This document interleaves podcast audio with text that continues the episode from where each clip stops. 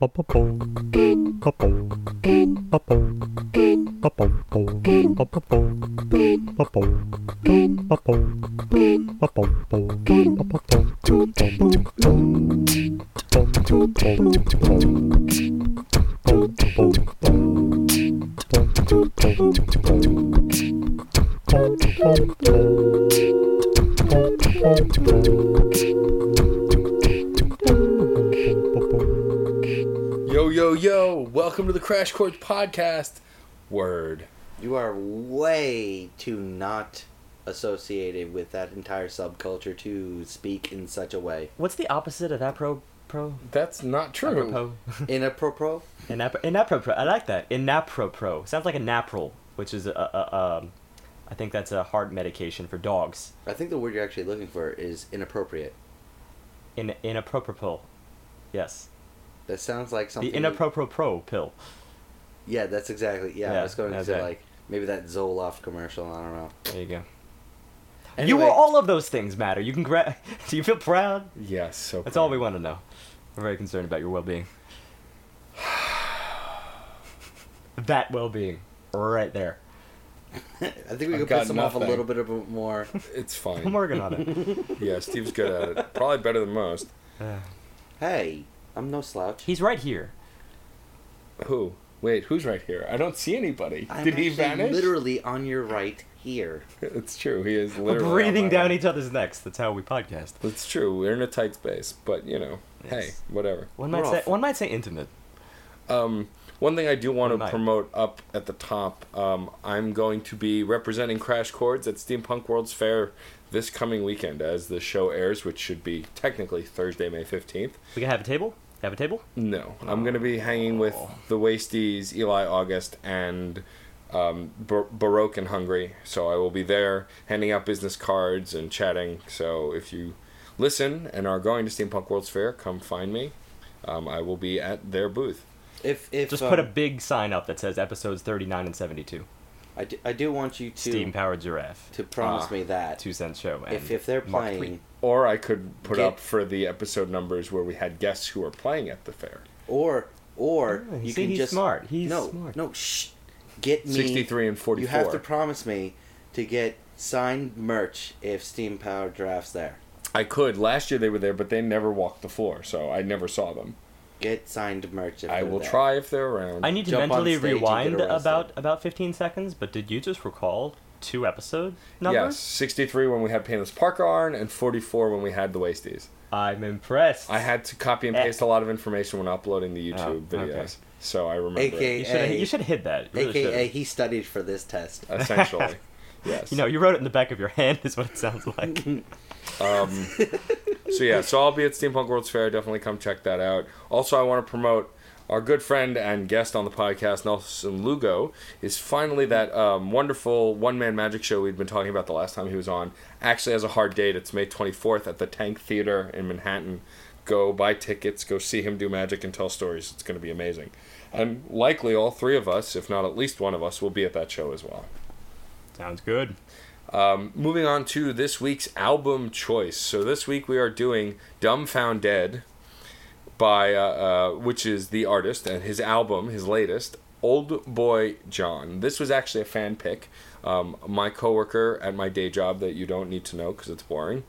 Uh, D, he's on my team at the job that I work at. Uh, suggested this. He had been supplying me with hip hop music at work when he found out I was a fan of hip hop, recommending random songs here and there. And at one point, he started throwing albums at me, one album at a time, every 20 minutes. I was like, enough, too much. They're starting to hurt. So he's like, fine, I'll put it, post it on your website.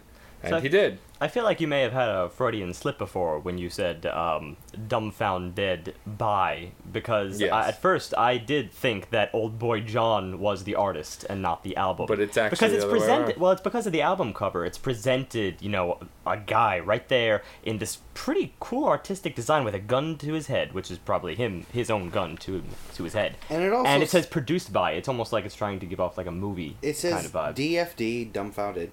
Dumbfounded or dumbfounded dead. We don't really know the emphasis, though. We're It's one of those before and after things, like in Wheel of Fortune, where the D is shared by the found and the dead. It's pretty cool. Uh, I kind of like it because it's dumbfounded. You're either dumbfounded or you're dumb found dead. Dumb was found dead. Dumb, comma, found dead. And this idea of uh, his choosing his name just is perfect setup for the way he chooses his lyrics. Guy's got a way with speaking. Uh, let's get into it. Well, first off, birthday intro.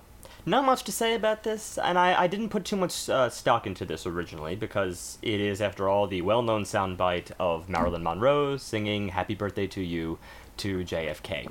And pretty much just that with a little bit of. Um, There's some static. Static Thanks. background. No, static background. Uh, just a little uh, fluff. Yeah. Fluff on Effect. top of it. I If you will. We may return to this. at some point, but it was it's the intro it's unique that it's spelled birthday which is a common mispronunciation of birthday so playing on that kind of stereotype that certain cultures have of pronouncing that using that in the intro on purpose is interesting to me the, the kind of thing that your like doofus friends say when it's your birthday. yeah Happy birthday. And, And they it, punch you, and you know. That, but it also it makes a clear indication of what he likes to do with his words, which is fool around with his rhymes and with his actual uh, both pronunciation and implement uh, implementation. yes, it? yes. of his phrases. Um, and this really does become evident in Clear. It becomes very clear and clear. Yes. yes track two is called clear it's the first actual song we get on the record um, it starts with a great backbeat and once i mean as soon as he starts spitting the the flow of his rhymes are very unique to him um, his inflection kind of takes a monotone but it's how he rhymes that really gets my attention and what he's saying as well There is something to note about the backbeat here because the backbeat is very steady. And I mean this as if it's a bunch of staccatos over and over and over, these little short plucking sounds, persistent throughout the entire track. But they're the kind of thing that you almost tune out of after a while because they're so persistent. So that leaves you focused on him and his words, which is kind of important here considering what he's saying. But also the way in which he says it. His rapping style, as if as if you know the backbeat didn't sort of step onto the back burner to uh, to highlight him initially. His rapping style is very enunciated, which is a positive thing for the sake of lyrics, which you can't miss. But a little bit of a negative for me as far as tonality goes. He has a what I would consider a little bit of a flat speaking style. Um, the flow is interesting, but the uh, the tonality of it, the um, what's the word? Uh, the overall just resonance of his voice can be a little bit flat.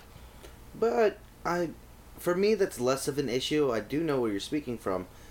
I would say he's he's along the same lines of other uh, artists we've reviewed here. Uh, when um, Macklemore would get more serious, or even Johnny Five from Flobots, they did not really shift their, their vocals too much. It was all about the actual pronunciation, not the not not the range they were throwing into it. And that's something I do like in a lot of my rap and a lot of my hip hop. No, I- that's I true. like it does highlight the lyrics, and that's I mean that's what good rap should all be about. what I did like also in this track is that it wasn't just that standard backbeat, but there was also the staccato backbeat that you mentioned. There were computer tones and sound bites that he was using to layer over the the staccato beat, which gave it a little bit of flair. I mean, it was Yeah, nothing here and there. sup- nothing it's nothing that super leapt out intense, because I was trying to really kind of figure out what he was saying at this point. Although I want to say one more thing about his style, uh, his flow. It, it also it was a little bit reminiscent to me, and I couldn't quite place it. I think John, you threw out a couple names before as to who he reminded you of. Yeah, Johnny Five, Johnny uh, Five. which is one of the two leads on Flobots, and Macklemore. Oh, well, I- I- Macklemore does does uh, go a little bit heavier on the inflections when he, he's really getting heartfelt. yeah. I mean, the Flobots, specifically the Flobots, they were first that came to mind, really do have a very matter-factual statement. Whereas for me, I would compare him more to Adam Warrock, um, who's a musician I've mentioned on the podcast before, who's a nerdcore rapper. Mostly because both of them have a very pronounced um, enunciation of words. They're very specific in how they speak. They're very clear in enunciating the words they say and how they rap.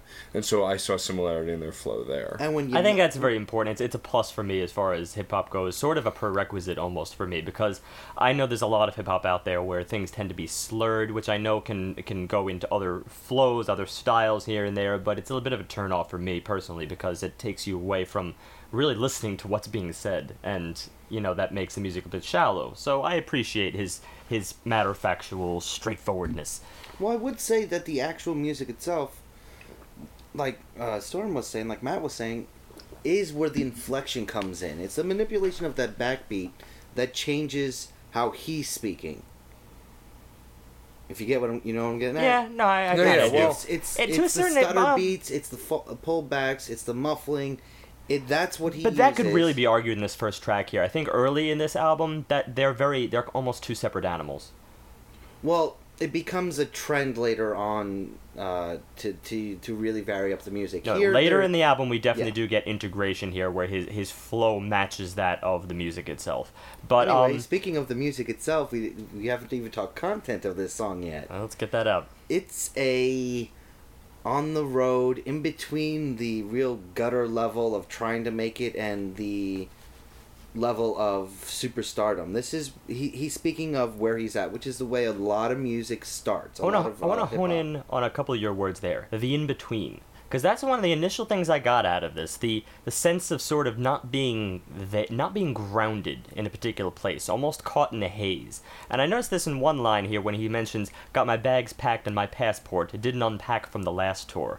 Now, I I've never been on tour personally, but I know I've gone through spurts of traveling back and forth, and there is an inherent flightiness to that. It almost gives you that sensation of who am I, what am I doing, where is my goal, not being grounded. And I that was the first lyric that really leapt out to me, and it, it starts to um, connect with the overall theme of the song and the album itself. Well, this is also a common thing I've noticed in a lot of musicians that I've spoken to, just people I've personally been friends with, where you're not exactly famous, but you're not exactly unknown either. You're in that middle haze where you you you have a cult following. I guess could be the best way to describe it. It's a tr- uh, transition song.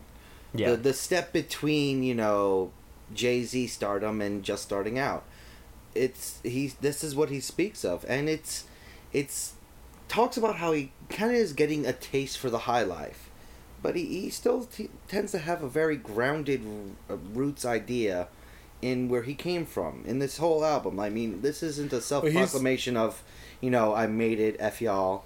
yeah. He He's still a ver- has he still has depth. Well, he's as an artist, he's very grounded. He's g- Uh, through a good chunk of this album, if not most of it, very much talking about himself and being very personal and open and honest about himself, his career, and where he wants to be. Well, there's also that common hip hop thread of, of being very self aware in the fact that he's a musician. It's almost a fourth wall breaker the second he says, didn't unpack from my last tour. You know, alright, tour, I'm a musician. You get it? You know, the content of a lot of hip hop music is, is very much related with the fact that I am an artist. Yeah. So, you know, you kind of expect for a little bit of a uh, metatextual album in that regard. But, um, you know, I, I, I know a lot of it's been done before. So I was a little hesitant when I when I was sort of thrust with that uh, with that theme as early as track two, but uh, which is really track one technically if you consider the intro.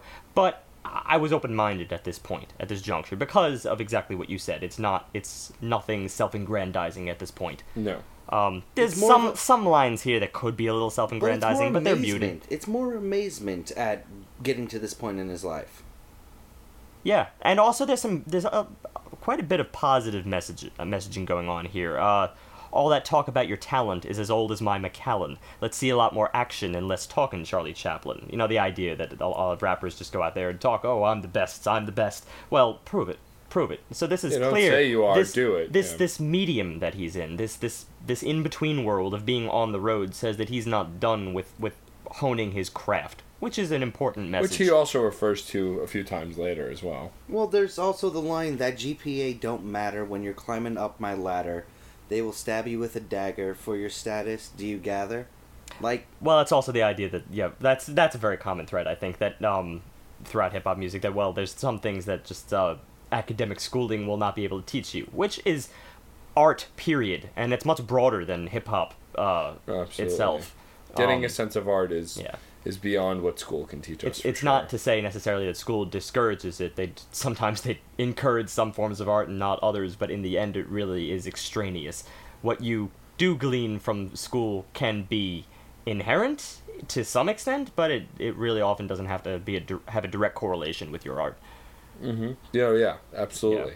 And I mean, well, I mean, we've seen commercials over the years about how uh, music music classes and music programs have been totally destroyed in in the school system, especially public school system. But that's another topic for another time. Yeah, Yeah, and- and- a little too in depth into this one line. Yeah, this is that's just a little. Um, But, um, it's it's not so much like he's making any commentary here about the educational just saying- system. he's just saying it don't making how the knock. you are. Yeah, and it's Yeah. also a knock to you know, hey, you teachers who disbelieved in me. You know, Yeah. well, look. I mean, honestly, is- this track, its title is he's making it clear who he is and where he stands. Even if his situation isn't perfectly clear, the idea of clear is let me make it clear for you. This is where we're at. Clear as clear can be, and that takes us out of clear. So now the next track, Shotgun. Um, not actually, in fact, referencing the weapon, but instead the passenger side of a car. Um, This was a little darker in tone, but with a twang of hardened romanticism, which Yeah. is very important considering that this is obviously about the girl, the so the song on the surface is a very much a bumping kind of driving song. It's got this kind of fleeting feel in the beginning. You know, it moves. It's got a great beat. It's a kind of your cruising song, if you would. But but the lyrically, it starts sounding fle- fleeting, but then builds and actually evolves to something else. Yeah, the first verse is very much. It, it's. Uh, I was explaining this off air that there's parts of relationships you can't remember because it was all just sex and food, sex and food.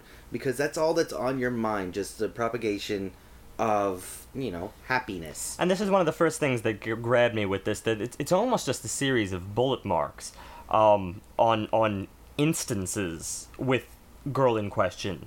Beachside while we sipping a mai tai. Um, girl, you ain't no trophy wife. Why the fuck you want that life?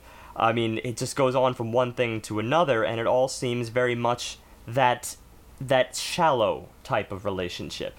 And it didn't initially grab me that this was really the early stage because it struck me as if this was more of like what he you know when you think trophy wife you think that it is the wife of a celebrity so it would make me think that he's in celebrityhood thus far which it doesn't seem to be based on the previous track so chronology was was very much on my mind at this point until i realized of course that since he's in the in between stage here relationships can be very much independent of your own progress in your career Well, right, and also this song takes a flow lyrically. You know, the whole first verse is very superficial. The second verse tends to get more chaotic, and then by the third verse, it's actually a realization, which I think is an interesting concept, especially when talking hip hop. There are so many tropey songs about, you know, speaking to hood rats and speaking to people who, you know, these rappers don't consider worth their time and this this song sounds to start starts to sound like it's only about a fling but really grows and gains depth which is what really i like about it most is that it, it goes through stages Yeah, you wait for the third verse of this song to really, really get into it. Uh, it, it really goes into talking about how this woman he started with and just hitched up, you know, to, to really enjoy the escapism life, to, to really enjoy life to its fullest, and to not have a care in the world. It, they both evolve at the same time into, you know, cleaning themselves up i think finding the money to raise a family, to get a job, do this, do that, and become adults. This is a journey from childhood to adulthood. Right, that's all verse three. That's only verse three. But uh, just to go back to what you said about escapism, that makes me want to go back to verse two, which I think really thickens up the relationship that was the shallow relationship that was presented in verse one. Because verse two does almost strike me as a bit of escapism, but it also strikes me as the you could say the bottom of the rabbit hole almost. But eh, but yet there's also something here that I almost want to say is allegorical for a rabbit hole that any relationship might experience because some stuff here is just too over the top. I mean, you know, we flying high like Top Gun. She got guns in her Prada bag. Ain't afraid to pop one. Fuck a bad, she's fucking bad. Y'all ever see a cop run Mexico Patron shots, roleplay at the checkout, drive through them roadblocks? this is not things that average people do. Nay, I say maybe not even things that high rolling uh, um, hip hop hip hop moguls are doing either. This is Thelma and Louise style. This is, you know, yeah.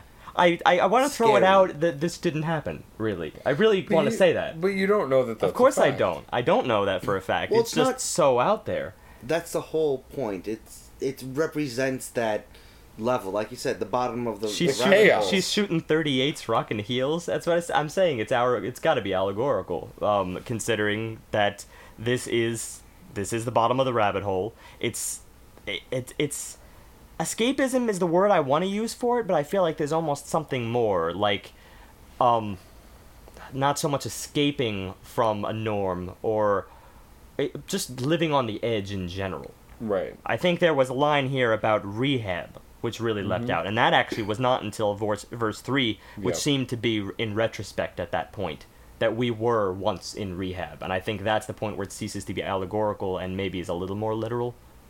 Not positive about that, but it's something that's a little more believable for uh, explaining the allegory that was presented so boldly in verse two.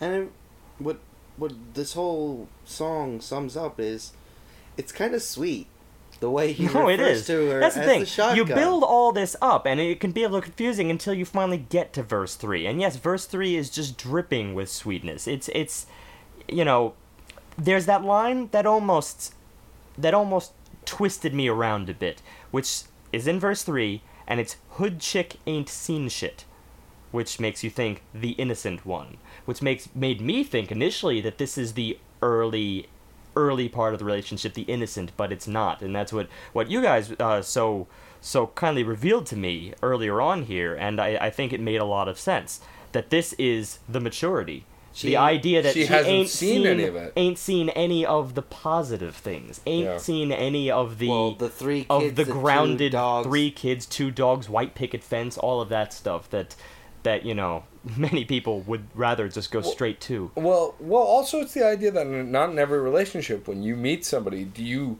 as a couple, immediately go to, "I want to spend the rest of my life with you. I want to raise that family." It depends on the kind of person And, well, and it depends. Well, and and life life scenarios. yes, life scenarios is the bigger part.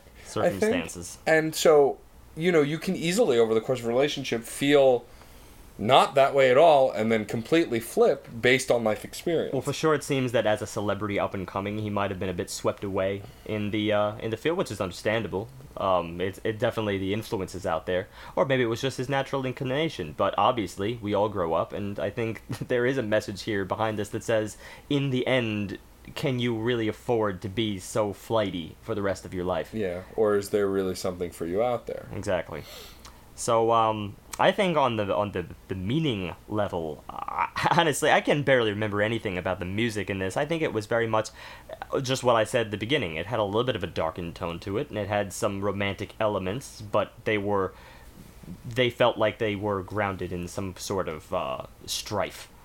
But that's about it on the musical front. Otherwise, I was just listening and trying to un- unravel this story, which was very intricate. It turned out. Well, you you did did a good job of going of, of explaining the music that I assume they were going for. Strife filled romance would fit this to a T. Yeah, and that's all you really need is Yeah. a backbeat for this kind of content, because the, the the meat here is really in lyrics. There's very little Sure. actual music exposition.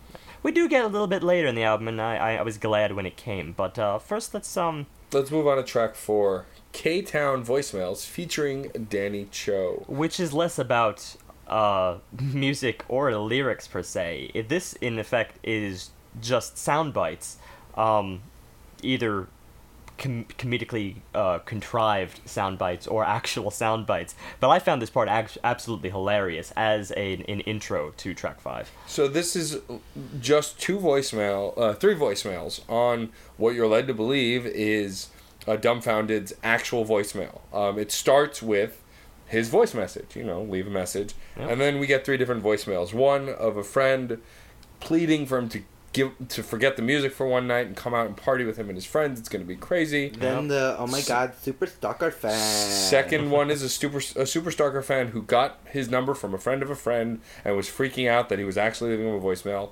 And then the third one was a deep toned, disrespected either friend or collaborator Disrespected or embittered friend. or embittered, and and was just offended and and cold.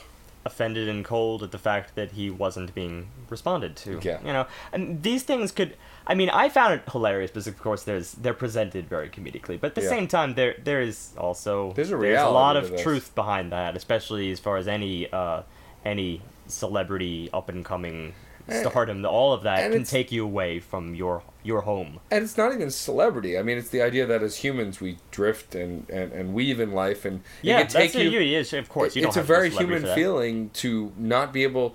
You don't call friend A for a very long time, but you talk to friends B and C. Friend A will assume you're singling them out. when Some- it sometimes could you just can't be you can't even like slap a reason on it. Yeah. Sometimes it's just the the, the ebbs and drift. flows of time. yeah, and so that's what this really reflects. And And of course, it- he has a very good reason behind it, and and he explains that in track five, 20k town, which I thought was a very 24. good. Oh, was it 24k? It's town? 24K. Okay, which means 24 the- carats. It's a double entendre of yeah, 24 carats and and K Town for K- K town for 24 Koreatown, yeah. right? His home, right? And then here we get 20 carat town, which is where he is at the moment, his life of spinning the big life. But this is the letter. This is the letter back to the aforementioned friends. right, which li- is it makes it for me the sweetest song on the album. I really really love this song. So the overarching story behind this album is he talks about the struggles he had early on and the friends who helped lift him up and that he's not going to forget that and he will be back but he's got to go do this thing first. On the broadest spectrum it's this idea that he has a career now and he has to go take that next step.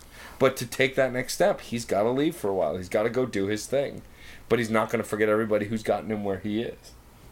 There's a there's a line here that really leaps out, and that's "It's a letter to my homies. You will never have to owe me."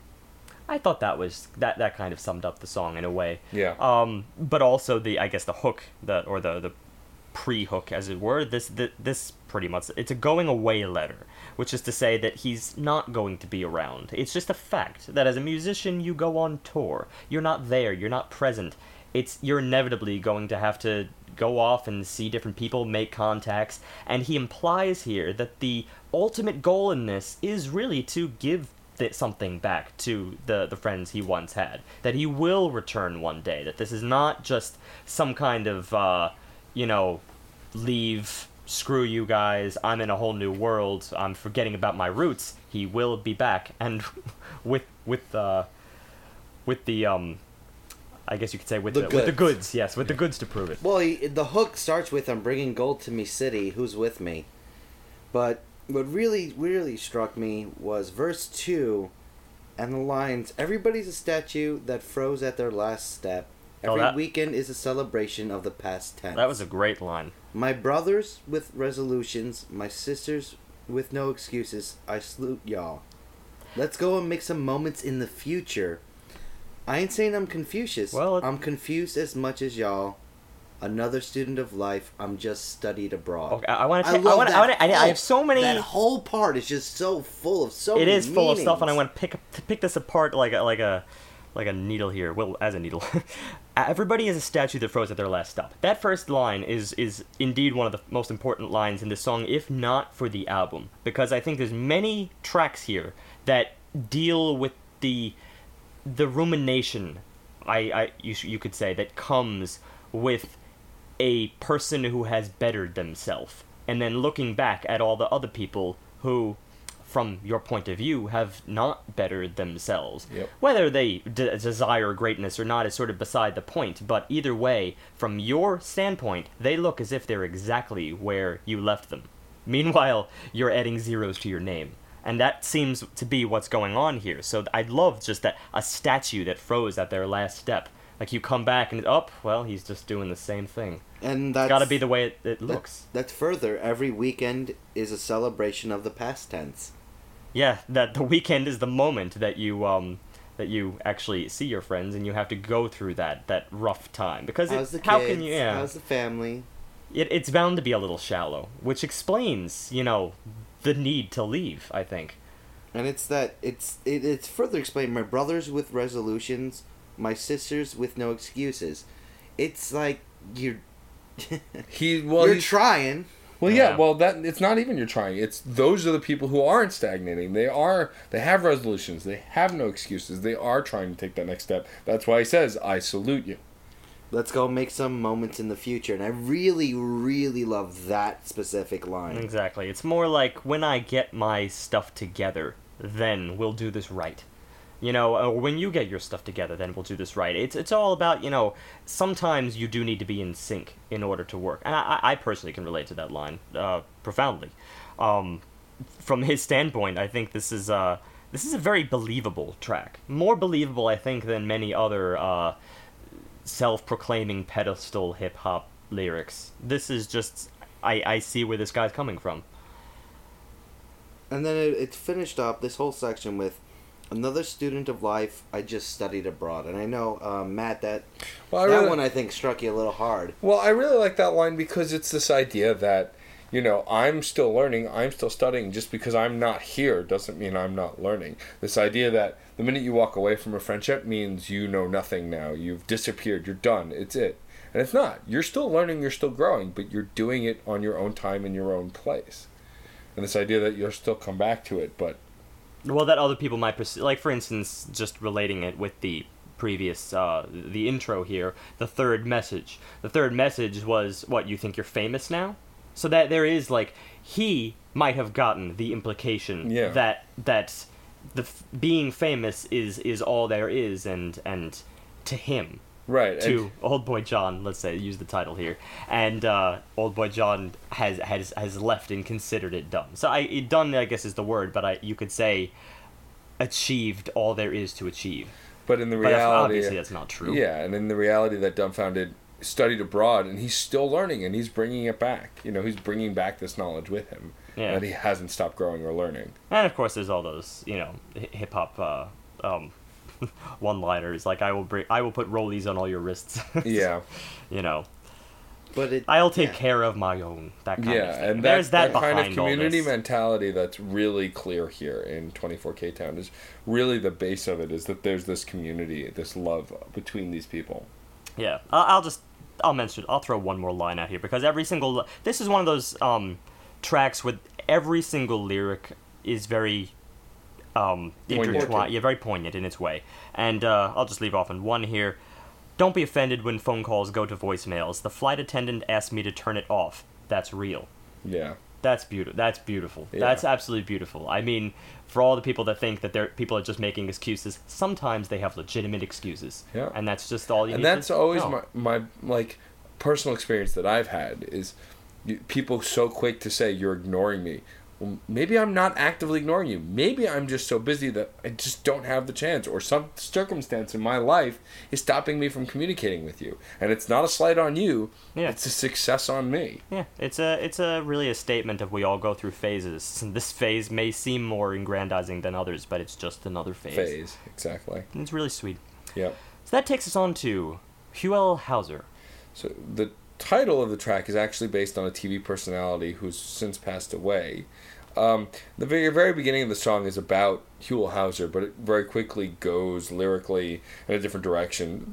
The, so the summation It's not it is- even necessarily about him. It's just a rest in peace. Yeah. I had a very hard time connecting this with the um with the lyrical content, but the So, lyrical content there's has no- a meaning unto itself. there's nothing to connect it to, Steve. That's why you have trouble connecting it. There's nothing to connect it to. It's a title because he mentions him, but it's more or less a, f- a freestyle mishmash of moving up, growing up and moving forward and, and expanding your knowledge. He just started it with Huell Howser, so that's what he Yeah, ended but up why? titling I must ask, why invoke the name? You remember when we got Huey Newton back Yeah. in St. Vincent? That was intertwined in also a fairly subtle way, not so integrated, but Well- it did have that crucial moment in the plot, and I was very curious about this. I wasn't able to glean it. It's it's because it's a minor celebrity. Uh, he had a PBS show, right? I believe Yeah, so. it was a Yeah. P- L- L.A. PBS, something that we as East Coasters would not and he know. says right away, "You you repped Cali better than most." Uh, He's saying for all the people that are presented to be, you know, L.A. area, Orange County, what have you, like you did better than most. in a sense that you- because you as a a PBS better character you raised showed- many. No, no, you showed a better side than what so many other individuals do here. Yeah, I, I would go. I would of- go. I would take that also with you know you ra- a, a, a generate. For instance, Mister Rogers. I I'm not sure if that's mentioned in this track, but it is mentioned later. I think. Um, but you know that could be considered an East Coast equivalent. I would undoubtedly say that Mister Rogers repped uh, the uh, the East Coast community and perhaps also raised a generation of children. So. Maybe I'm going far with this, but Well, then again, I see it. I well, see it. I think- once we get into this, it might Right. become apparent. Well, I also think that Huell Howser, it's also the references to his past. This is a person from his past, and he's talking about his past very heavily in this song. Yeah, eh, perhaps. Well, let's get into that. I, I think that on the face of it, this is a very much uh, the represent song. The let me represent, because I have a history, and the history could be considered some measure of street cred. Right. Well, yeah, it's also talking about growth. I mean, the first But there's a lot of- chorus, Very, uh, very specific um, stories here, and Yes. it it really does go through. Yeah, it's not just growth; it's chronological. I mean, he he cites years here. Yeah. That was 02, 10 years ago, and We- he tells everything that happened. Well, we lost one, we lost two. They shot Richard, they got Drew. We lit candles and made shirts. We made sure their mom's cool. it's cramming the life story into a can, in a sense. I'm not saying that in a It's negative talking sense, about his- but it's very No, yeah, he's talking funny. about his evolution and and his life and how it's affected where he is. Well, uh, he, from every indication, he did not grow up in the best areas. Yeah, that's my point. Man, The I street served cred. fools and filled shoes from sunset to mildew. I walked about like 40 blocks through bright reds and dark blues. Grew up on Hapito, hot Cheetos, and lots of kilos. Great diet there for a kid. You know, it's it's it is very blunt, and I think there is probably that that uh, link with fellow hip hop artists, where again there is that that need to sort of put the street cred in there. Um, but you know, it does its duty. You it, you do sympathize with uh, the hard times, kid. I think it achieves with that. Um, but it also goes a little bit further. It's not just saying that, you know, well, I was from hard times and growth and all that. It's also saying my artistic career has a measure of growth as well. Uh, when I started rhyming and overused the word lyrical, the kind of mistakes that you would imagine middle schoolers to make, you know, in the in the rapping community or any any garage band. You know, there's always those tropes that that that little kids will continue because they're not fully formed yet. They're not they- they're barely even at their formative years. And then as as a jump off point for that, he goes into this very interesting bridge where the whole song sort of takes on this stagger right here in in the um specifically in the bridge here. I got way better. How'd you fucking stay whack? Damn, that was bad. Damn, that was way back. It's very very step. halty, right? It's a stutter step. And I think that, in a sense, was another example of rumination. Consider where I was. I think a stutter is a very, very interesting way to portray that. it, it was it definitely did a great job of breaking up what was going on and and did show he he has changed and i don't know if it was because he was kind of going back to that old school really just starting reading from a paper kind of a look even though he's talking about his evolution in this specific part Yeah. but it it really did something that I I enjoyed the way, even though it was really hard to hear a little bit. It was it was What the bridge? The bridge? That bridge? it was almost a little too jarring, I disagree. but I liked it for that. I liked it because you know I- I'm gonna throw in one little critique uh, as I've had up to this point. The music has had a uh, sort of a sameness to it. I haven't been as is involved in the mixing up into this point on the album, and I thought that this was a very pointed change in overall rhythm, overall flow. It was. It was bold. It was a bold choice in the album, which I think I needed from the musical end. We've had a lot in theme area, but I, I haven't had a lot of mu- um, musical, you know, uh, shocking moments at this point. This this was that. I Yeah, needed well, to be. I needed to be jarred. well, also because not only was the lyrics halting, but the tone and the beats were halting as well, which is what made it really stand out so hard. and it's also uh, following through on on the theme continue from the uh, from the last track here. Damn, that was bad. Damn, that was way back. I got way better. How do you fucking stay whack? Yeah. Again, looking back at your old crew, and this this seems to be a little bit more negatively. Not so much, you know, the home, the homies, and the people that he's forgotten, but maybe the people that he should forget. Yeah. And that that's always interesting because some people will never change. You know, some people do never grow up, and I feel like that that's in here. Yeah, definitely. And the frustration is, is, is represented very well and strongly emotionally as well. Yeah. Yeah, and he- you know, he does this by telling a, a cacophony of stories here. It, it Um, lyrically, the song uh, I think I enjoy a lot because of the very personal storytelling vibe. But that chorus and bridge work is really what really gets your attention and Yeah. really solidifies the song. and it changes up the second time around, but serving the exact same purpose. So I really like that echoing because in this case, it's it's the talk of the girls he used to know and how he says I was telling every girl she's the only one. Again, a very immature mistake to make. Um, but then go right back to the very forceful bridge. Damn, that was cold. Damn, that was old times. The kind of th- you know used to fool Well, around those that will go the whole nine. The kind of thing that he could never imagine doing in his more ideally more matured state of mind. Well, I love that's one of my favorite things in hip hop is progressive choruses. Choruses that sound the same rhythm wise, but have different lyrics. Which is They've just why this is considered a bridge, which actually makes me forget what the uh, what the actual hook was. But um, No, no hook.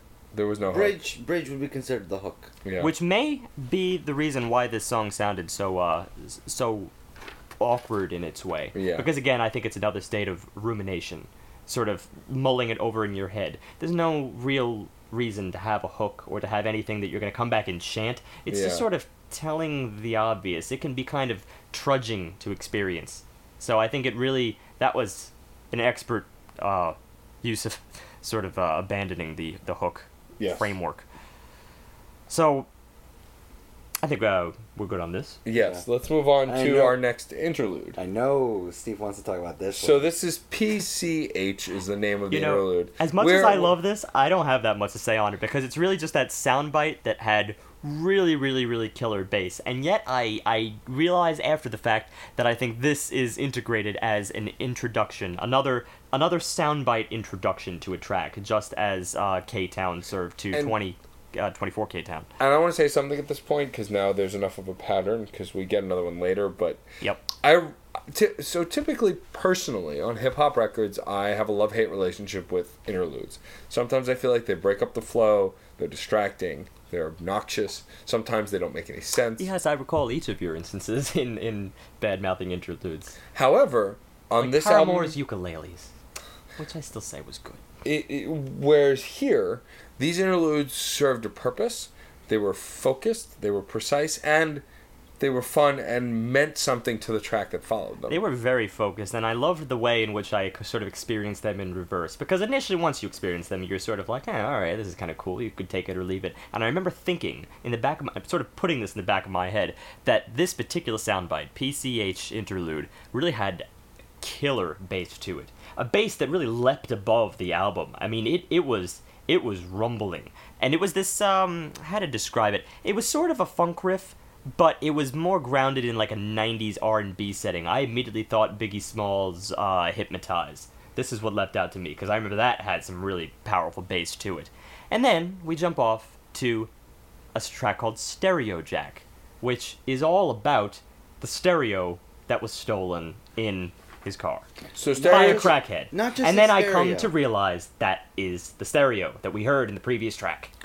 And, and pretty impressive. yes, and Stereo Jack is actually featuring another artist who sings the choruses. Um, E H W H E N K E E N. N Winken is how I'm pronouncing it. When Keem. Keem. It's two E's. It's got to be Eem. Anyway, well, it's Keen then, but either way. Ebikim. Ebikim. Um, this song is just a story. I mean, not just a story, but it's a story from beginning to end. It's one of the most real tracks on the album where you can actually feel a palpable frustration and anger in the lyrics. no, And I'm not going to say this is one of the only most real No, tracks I'm on the saying- album. It's a very real album. No, so I'm not far. saying. I didn't say only. You put All right. only. I said one of the most real tracks on the record Okay, because it's enough. Well, straight up a story about how his how his stereo getting stolen ruined him for a long period of time. But- That's. Mm, I could flip that another way. Yeah, I And I can see your problem because I think there's also a little bit of a goofiness to this, and the fact that he's he's idealizing the stereo, which I can almost understand based on the stereo that I heard in the past. And I was I was impressed by the mixing quality, which all of a sudden makes me think in retrospect, wow, I really do feel for that stereo. But when you consider the irony here, this is the first track that actually has a melody, and it's a gorgeous melody, and it's all just give me back my stereo, my precious stereo. When you break that down, it's a little silly. it also has uh, a, a great I, I don't know if ir- irony is, is where this is going but he's going on and on about how much he's upset at this crackhead that stole his 500 gigs of music and he, he's he's so upset because this guy's probably enjoying it and everything like that or selling it and getting it meanwhile music is his drug Well, that and he's coming off like a crackhead well, yeah. My favorite lyric actually in the whole song. I didn't pick up on that thread. Well, I did because my favorite lyric in the song reflects that. It's what John was about to quote, but I'm quoting it. Music is my crack. Give me my crack back. And he's singing Oh this yeah, I totally missed to a that. crack yeah. le- crackhead. You're right, I That's missed not that. what I was gonna now, quote. now my weed, my s- my sneakers, my JBL speakers. Yes. pretty good, pretty good. All right, so I missed that line, but that, that that's interesting, and I think that's that's why I have to take this this track with a grain of salt in terms of uh, in terms of it being yes, it's real. Yes, it probably really happened. Yes, it's heartfelt. It makes it achieves at making me miss his stereo for him as the as the uh, the intro or interlude did, intro slash interlude. But at the same time, how obsessive he's being at a material object almost defies the fact of the album. I think he's stating this track ironically. I disagree. I think that there's humor in the way he wrote the song as a coping mechanism, but the story is real and that he is actually heartbroken because it's 500 gigs of music. He talks about several iPods, albums he can never get back. And as someone who is so reliant on music in his life, and I don't know what I'd do if I lost my iPod or my computer hard drive. Oh, of course. It, that I've I've made backups to ensure that this would never happen, and yet still I need, feel the need to make more backups. It's it's definitely like every music So I get obsessive's where you're- nightmare. I agree. So I'm, I get what you're saying about satire, but I think that I don't think he's making light of it. I think he's using comedy to cope, which is different. I I would Oh, go. that- that- no, I'm going a step further than that. Okay. I'm saying he wrote this song to explain what music means to him, more than anything else. I would agree with that completely. From the frantic yeah. nature of the music, because the music is really. uh, Steve was going on about triplets. I know it just sounded jagged and shattered and really, you know, not stoner but frantic, high end cosmetic drug style. I mean, it was it was messed up. No, for sure. I think that was specifically in the hook, but I know almost throughout. I think the the, the whole track is in like a, a, a, six eight feel, but you have this this sensation of it sort of bouncing back from the the three to the one every single time, or the six to the one. So, right, and it's just halty, and again in that state of awkwardness, almost again. I'm gonna use this word again because it seems to be coming back. Rumination. It's it's a depressive state that is no matter what it's grounded in because we've had it in many earlier themes here in this case it's grounded about a material object but it doesn't really matter it was an important object it just It's and it's not you just have to play important. you have to play around with the fact though that he's moved on to material things and that's the only reason why I'm stating the claim that he invoked this sort of goofy awkward music No, no, no. I won't. I won't. I, I, I have an argument against that because it's not just the materialness of the music. It's starting in at the very beginning of verse three. Man, girls don't even want to ride in my whip now. The homies kick down gas money with big frowns. Like it's not just his music; it's an integral part of his life. It was the filler for those awkward silences and a starting point for conversation. Sure, it represents a lot more than just the material music. I agree, but you It don't was- also think that maybe for that reason, the fact that other other um, passengers, his friends, are coming into here, the fact that they would they would somehow judge him or or feel ashamed because his stereo was suddenly lost. I feel like there's got to be, you know. No, it's not that that's, they're that's ashamed. self exaggeration. It's they're upset because like this major aspect is gone. Well, of course They don't wanna wouldn't deal with- be, but this is clearly not the most like. This is ironic, considering again, I I would be just as as uh, as down and out as he is, but I still think, as far as themes on this album go, this is one of the lighter ones. I think the lightness of it is born out of the actual gravity of the original situation. Yes, yes. Well, there's also the finale, the last two lines. I swear this is karma for pirating the music. if I just get my stereo back, I'll never do it. And so I'll That- that's a pretty and so. I will agree with Steve that there's definitely a satire overall. Yeah. But I think this is to cope with the fact that he is actually truly heartbroken that this happened. And he's created this song to make a little light of it, but actually convey the heartbreaking nature of this actual situation. I agree with that. Great. If we're in agreement, let's move on. But I will just say, because I use the word awkward, he does say every car ride awkward as fuck. So maybe that's why the music sounds so halty. But either way, it served its function. I think it's a, I think Well, it's I no, think it is one of the more is light. so awkward because he does not have his music in his life. He's coping. He's trying to find something. It's broken. It's apart. He doesn't have. That's exactly that what I just soundtrack. said. Yes. It's exactly what I just said. Not even an iota difference. No, no, you, no. You, it was a little different. He'll I was just, clarifying. he'll just say that over and over again. Well, I'd like to argue. Hey, so the next track is track nine. Freedom. So this is Freedom featuring Pigeon John. Freedom. Uh, one word, but of course it's free and dumb instead of freedom. So this, word. yeah. So this song, the biggest problem I found with this song was that it was kind of predictable and cliche. It wasn't necessarily bad. This is another one of those situations where we get a song that's not as good as any of the uh, of the songs we've heard previously, so it feels like it falls a bit short. Here's my thing. Here's my thing. Ready for my thing? Sure. comes down to this. Previous tracks, I have already commented that his tone can be a little static, but it does serve its purpose in terms of getting those lyrics out. His flow, it's not the most groundbreaking flow I've heard, but it's it's again really left out in certain instances as we've cited in previous tracks. This is a case where neither are really shining. I don't think there's really a um there's no flow going on and there's no uh, inflection really going on. I think it's just a kind of plain in terms of in terms of its presentation.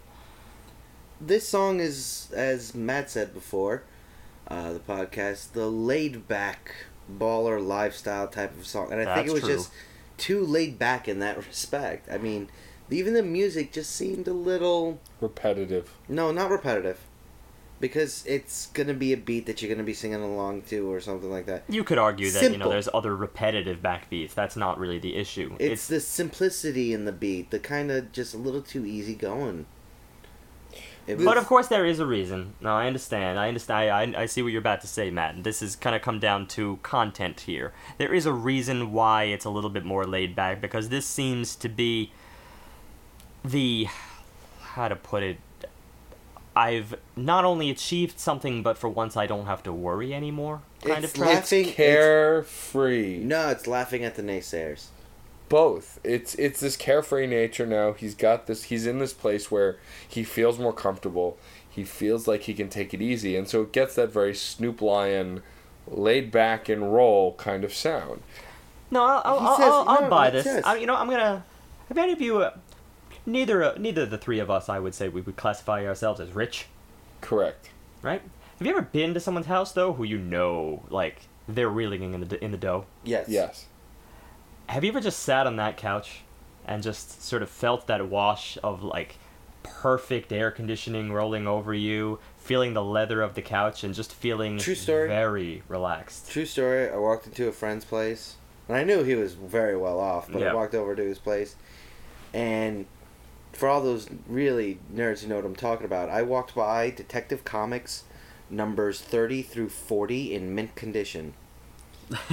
I guess that would be your equivalent of my couch experience. Fair enough. That's okay. You got the first ever appearance of Batman in that. So you've got probably some of the most important comics written, as far as you know, comic book goes. Uh, he had Action Comics number one. Like this guy was walk. I walked by probably about five million dollars worth of comics Ugh. That's just into his house, hermetically sealed. Yeah, I've seen Rich. Yeah, so we immediately jumped to the, li- the line, life is fucking off the chain. I mean, yeah, it's. I guess to some extent, you know, materialism aside, we all kind of hope for that level of comfortability. Yeah, I mean, and that's what this song reflects is a relaxation, and unfortunately, it results in a somewhat bland song, not Yeah. ill created, just it it did not jump not ill conceived, just perha- not ill conceived, but perhaps ill ill uh, execute. executed. Yes, Yeah. So Well, the the other ill songs, executed. the Bu- a previous botched tracks- execution. the previous tracks, even when they get soft, are still kind of pumping. They still get you got up and going in the blood area. I mean, they but this still song is not little- supposed to get you up and going, so it's not I a think comparison. that's where the problem is. Yeah, well, problem is Well, relative term. My my critical context. nose my critical nose would want there to be some again that level of irony here i would want to say that there's some some brilliance here in presenting a track that is supposed to embody his ideal idyllic lifestyle idyllic idealistic lifestyle as something that really isn't that exciting after all which is why we get such a boring song Which could be intentional for all we know. We really have no gauge at this point. There's no real way to tell. And if it is, then he's smarter than we give him credit for. Yeah, well, I, we, we go back and forth on this album. I mean, there's moments where I'm I'm I'm shocked, and then there's moments where I'm a little let down. I don't know. At least in terms of the musical end, this is a bit of a letdown. I remember specifically feeling very kind of exhausted by the uh, the hook on this track, where it's just we're showing up, showing up, showing up, showing up. Yeah, they never saw us coming. Now we're showing up. Sho- it was I don't know. It did nothing for Too me. much. Yeah. Yeah. We can move on to the next track, track 10. So track 10 is Evil You, but evil spelled like love backwards. Uh, think for Titus fans, love is evil. So Evil You is a song that lyrically is probably one of my favorites for one reason, and we'll get to it. But it starts off as a song. It's clearly this is a relationship that was over before the song started, a destructive relationship, and the first verse is from from Dumbfoundead's perspective, coming home from tour, this woman who takes advantage of him, does whatever she wants, uses him, his money, doesn't care about him, and so on. I still have in my head the, the, the chipmunky sounding intro. I never knew that evil you. Which which is, kind a of consistent a, again melodic, and I, I like um, anything that leaps out from and, the this album. and that intro ends up becoming the chorus he sings over later on in the song. It starts as the intro, but then between the verses, it's also the chorus that he sings over the same lines. I never knew that evil you. Very monotone, very almost dead. Second verse, however, is interesting because, as I said, first verse he's bas- bad mouthing this woman that he's with for taking advantage of him. Typically, in a song like this, you'd expect second verse he'd continue with that pattern, but instead, he says "and she said," and then that entire second verse is from her perspective of how he's screwing with her and how he's never there for her and and and and so on and so forth. I don't like hate in my music. And this song actually does have a lot of hate venom pouring through it.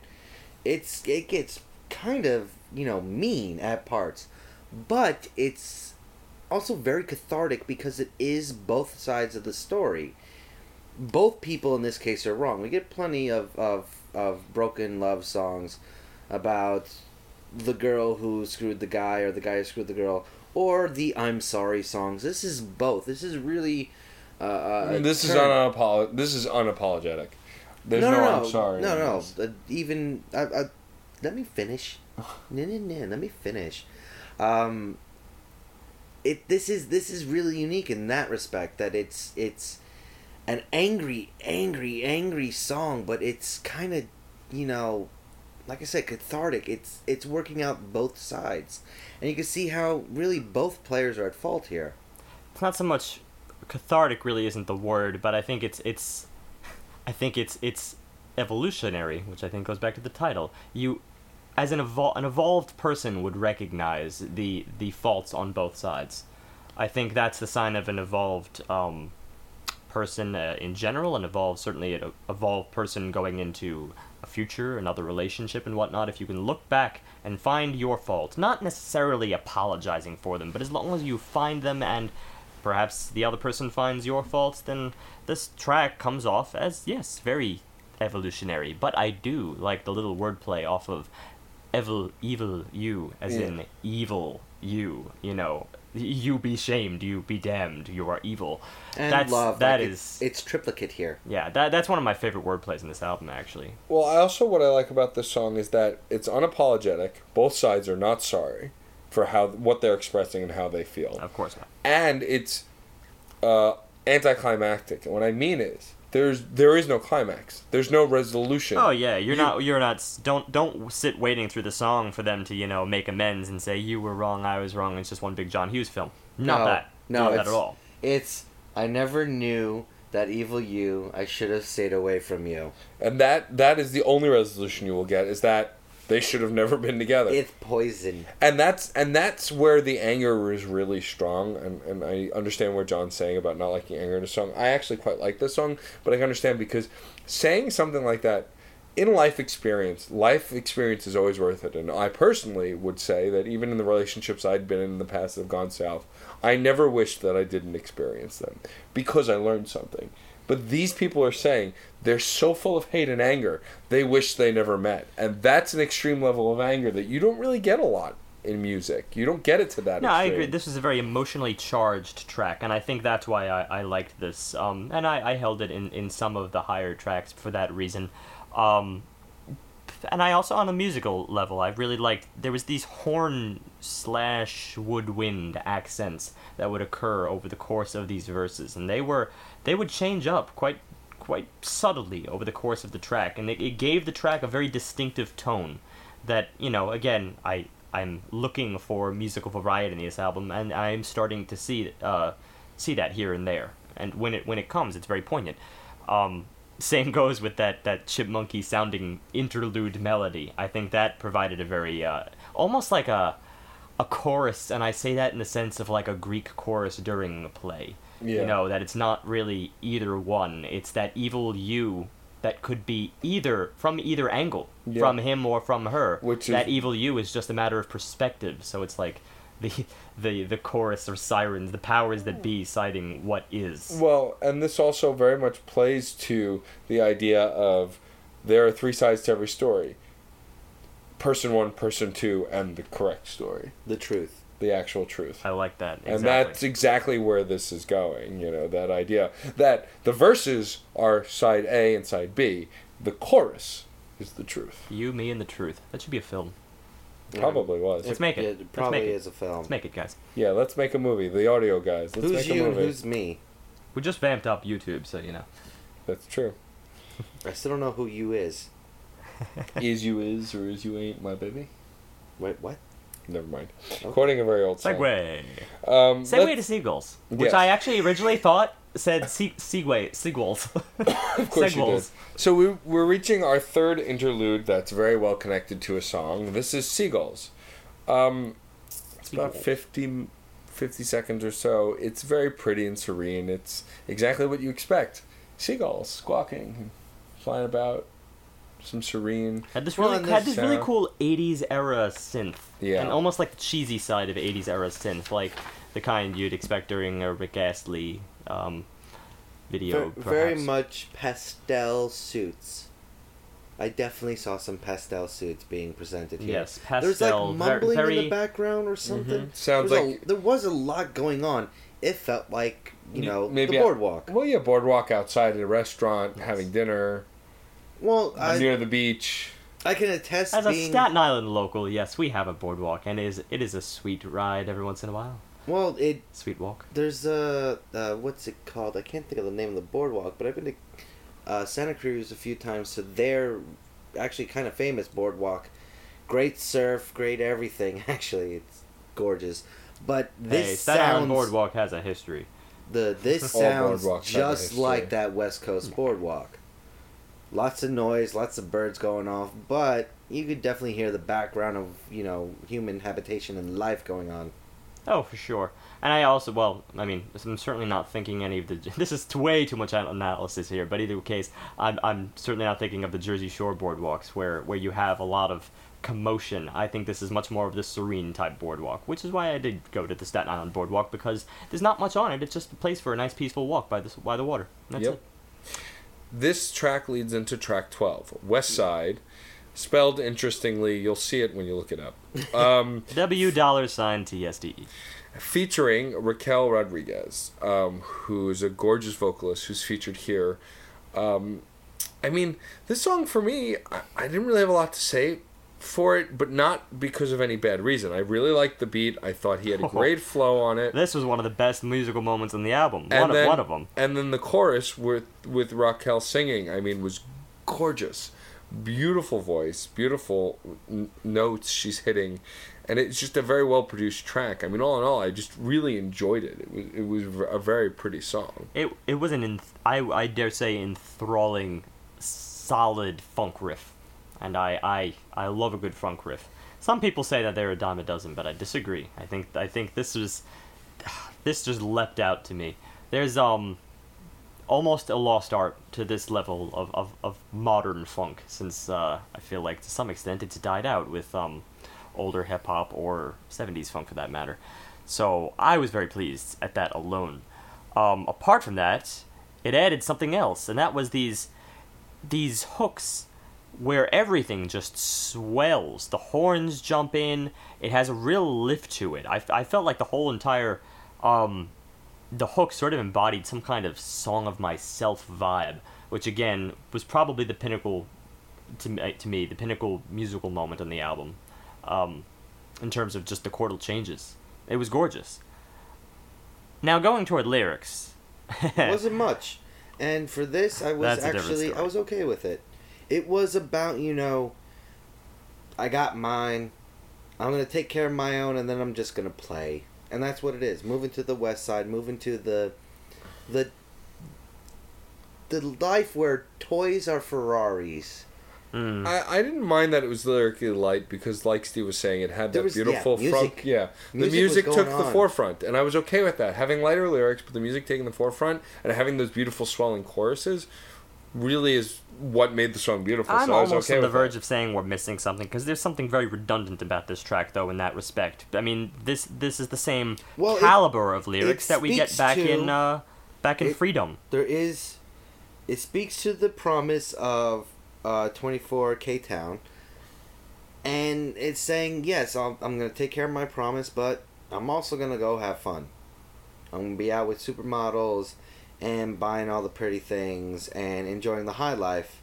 After you know, I fill my mama's bank account and my dad's wallet. So it's an integration track, and I guess in some sense we could say that's why it sounds a lot more positive from the musical end because it's not as dull as the materialistic life without substance, you know, but not as as a little bit downtrodden as the as the substantial life without some upward motion. You know, I, I see that. I see all of this. It's it's there. It's just lyric wise, I, I you know, it's a lot of words that I feel like kind of has been said already to a certain point. Yes, Yeah. definitely an agreement But on it, that. it certainly, if you want to just sit back to a funk groove, which I have no problems doing, the song succeeds. So I think that's a good jumping point out to a much more outlandish track. Damn it, Duke. Damn It Duke is is featuring Wax, um, Satira, and Matique, um, three other rappers. They, uh, Damn It Duke refers to the producer Duke, who helped produce this record. we we're pretty sure. We're pretty sure that's not guaranteed, but, But at the same time- so. It's referring to someone who shows up with some really good name your favorite type of drug and multiply it by 10 to a party. And these guys go and enjoy the drug or what have you and get totally messed up. Now the music, frantic, downright frantic. This this this takes the staccatos that you got back in, in track two, but it's all of a sudden this is not something you can zone out to. This is something that you can't help but be jarred by. And this time I almost want to say is in the negative sense, but of course that's very much intentional here. There's these dissonant staccatos, just tick tick tick tick all throughout the entire track, and uh, it just stacks layer on top of layer. I'm I'm on the border of saying this is one of the most well produced uh, tracks on the album from an artistic standpoint, and that's very that's very in, in the off the wall direction, because you know I love funk grooves and whatnot, but again, that's like they've been done. That's almost a safer route. This is something unlike I've ever heard. This is where you know he pushes the artistic boundaries. I think in a uh, in a direction unproven before. Yes, and also lyrically, he does a thing in the uh, bridge and the hook that we've discussed previously, where he staggers the the, the hook, singing it in a unique style that gives this kind of frantic, halting nature to what he's saying, as well as the the style of the song overall. Definitely. And it really pulls you in, and it's format wise, it's your typical featured artist song. Not that that's a bad thing, but it's you know, it starts with with DFD singing, and then it goes to each other rapper doing their verse. You know, See, that's the that's the flip side. I Yeah. mean, as much as I may like the concept behind this this odd art piece, uh, there's there's some tropes here. There's some tropes in the lyrical content. So it's this give and take here with a few of these tracks. Well, where you get one, you don't get the other. And First one, it's it's uh, Dumbfoundead, going. You're you're gonna love me because of who I am. I'm I'm I'm great. I'm everywhere. Verse two is wax. Well, it's not even that. It's specific instances where it's that, that classic trope of, of com- comparison without really much of a premise premise to, to do so. We question it like Bandicoot. Oh, okay. Crash Bandicoot. I, I get it. Um, it's, it's LSD like Timothy Leary licking toads. Oh, okay. He did a lot of LSD. I mean, you could just find it I'm in a league with Nolan Ryan. Yeah, this, I report like Colbert. there's all over this this song. I mean, But it's you I know almost this is wanna say- speaking the rambly nature of a drug-addled fiend. well, it's almost like he's going back on himself. I mean, the the the immaturity, uh, rap that I I suppose he was um presenting when he was talking about you know younger him. I see like coming back to fruition right here in this track, as if I I, I mean no wonder drugs will will take away your ability to to flow perhaps. I mean, I'm not saying because actually a lot of people will argue that. A lot of people will argue that well, drugs are a mind opener and whatnot. Depends but that doesn't. I, I feel like that's not very conducive to this medium. Well, I think that the idea This requires too much focus. I feel like the idea here specifically is also this idea of regression. Even when we all grow and advance, sometimes we take a couple steps back, no matter how much of an adult we think we are. And I think that's Yeah. the real purpose that this song is serving. But is it really? Is it really just a hey, somebody brought a lot of drugs, let's have fun kind of thing?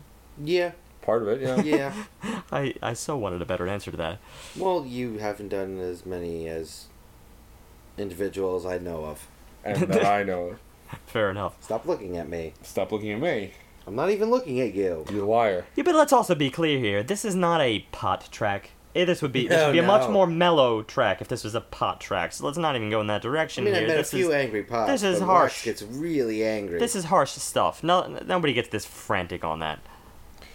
Um, And by the way, I found I found one more. Hair up like Goku. oh, he had his hair up. I get it. I just you know There was another browsing like Mozilla. yeah of course. They don't stop. They just keep it coming. So the track after this is called After Two. Wait, wait. I chief more than I Navajo. Okay, I'm done. I'm done. Okay. He was a After Two is a very interesting track because most of the uh, rhyming and flow on this track is very much in the style of a dialogue or monologue. It's very spoken, almost spoken word. Um, and it, it really boils down to dating difficulty and the the, the, hmm. the problem with No, no, no, no, no. Go back to the title. After two. This is nothing ever happened. Nothing good ever happens after 2 a.m. Which may include dating difficulties and whatnot, but really, like, the kind of dating difficulties that come from, you know, you're calling me and we're about to make a very bad decision. Because probably someone is drunk, or someone is too tired. It, this is when inhibitions simply release. And I guess- yes, the intro, the breakdown really speaks to that. It the lines are, it eats away at your brain, As you strain and to try and maintain, you'll feel the same. I'm always to blame. It took my. Yeah, that's Okay. That's just how kind it exactly cuts- ends it and cuts- goes directly into. It's these it's these the very rap. very eerie intro, intros, which is not it's not him. I don't believe it's it's a No. more it's more of a feminine touch, but it's it's uh it's strange. It's like a it's trailed off, just as it trailed off. Um, just like you just described, It it, took eats away at your brain right as you strain to try and maintain, and that kind of blurs together those four words and five words, and then you'll feel the same. I'm always to blame. It took my. It just kind of goes in and out, fluctuating, and then yeah, it took my trails off abruptly cut off, and then jumps to verse one, which is I, I- to describe the actual uh, verse work and, and chorus work for this track. I'd say, um, I would describe it as very slow chordal shifts, slow and methodical, where on the alternating beat, the alternating chord, it will add this slight single note dissonance. And it, it provided, I guess, enough to say, you know, nothing good is really happening. It's slow, it is methodical in its way, the, the plot is unfolding, but nothing, nothing of, of, of any positive fruition. That's the tone I got out of this. Which, of course, if you want to interpret dating difficulties, sure, there's plenty of material here to go along with that. But it's it's more about the bad decisions themselves. It especially exemplified in verse 2. Ladies, stop complaining when taking the walk of shame, especially when you're out and you're twerking to Flocka Flame. Please explain this, your body language. It changes from playlist to playlist. Play this to my advantage. My Pandora station's got you taking your clothes off. 90s R&B, I swear it's fucking powerful. Yeah, he he he's playing up the the tropes because women are letting him do this. It's not you know dating difficulties. Is no, that's a bad idea. You shouldn't really be doing this. And he's explaining what they're actually doing wrong.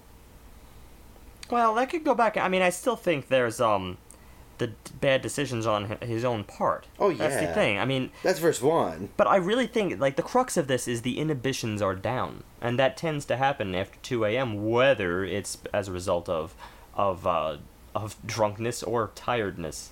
I mean, there's I, I have I have a premise for this, and I, I think I have no I have no proof to the matter, but that line "nothing good ever happens after 2 a.m." I, I believe was was coined or at least popularized in a How I Met Your Mother episodes. That would be really interesting if that was a hit, head nod to that. But whether it is or not, I, I think that's a common a common time of day in which people generally acknowledge uh, things should start shutting down, whether they do or not, of course. But this song presents it as such. I mean, there's several instances where it implies that they're already drunk. Uh, we could go into the shower just to sober up a bit, or let's do the total opposite and sip. Again, this is the end of the party. All this stuff, just there you go. I They pulled just it pulled it up. It Nothing actually- good ever happens after 2 a.m. I remembered it was from a How I Met Your Mother episode, but I, 18th it may very well have existed season. earlier. But that's just—I—I I think it's either a head nod to that or it's a coincidental in, uh, intersection of that of that general I, mindset. I, I believe the concept existed beforehand, but yes, either way, it's very much clearly describing that these are poor choices. I mean, that's even with the final dialogue at the end of the song where he's talking about how they're upset that he only calls after two, yet he met them in Taco Bell Mhm. doing God knows what. That's just it. I mean, again, And you came over that night. Don't forget that last part. Yeah. So that So, yeah. kind of really sums up the whole song in a nutshell.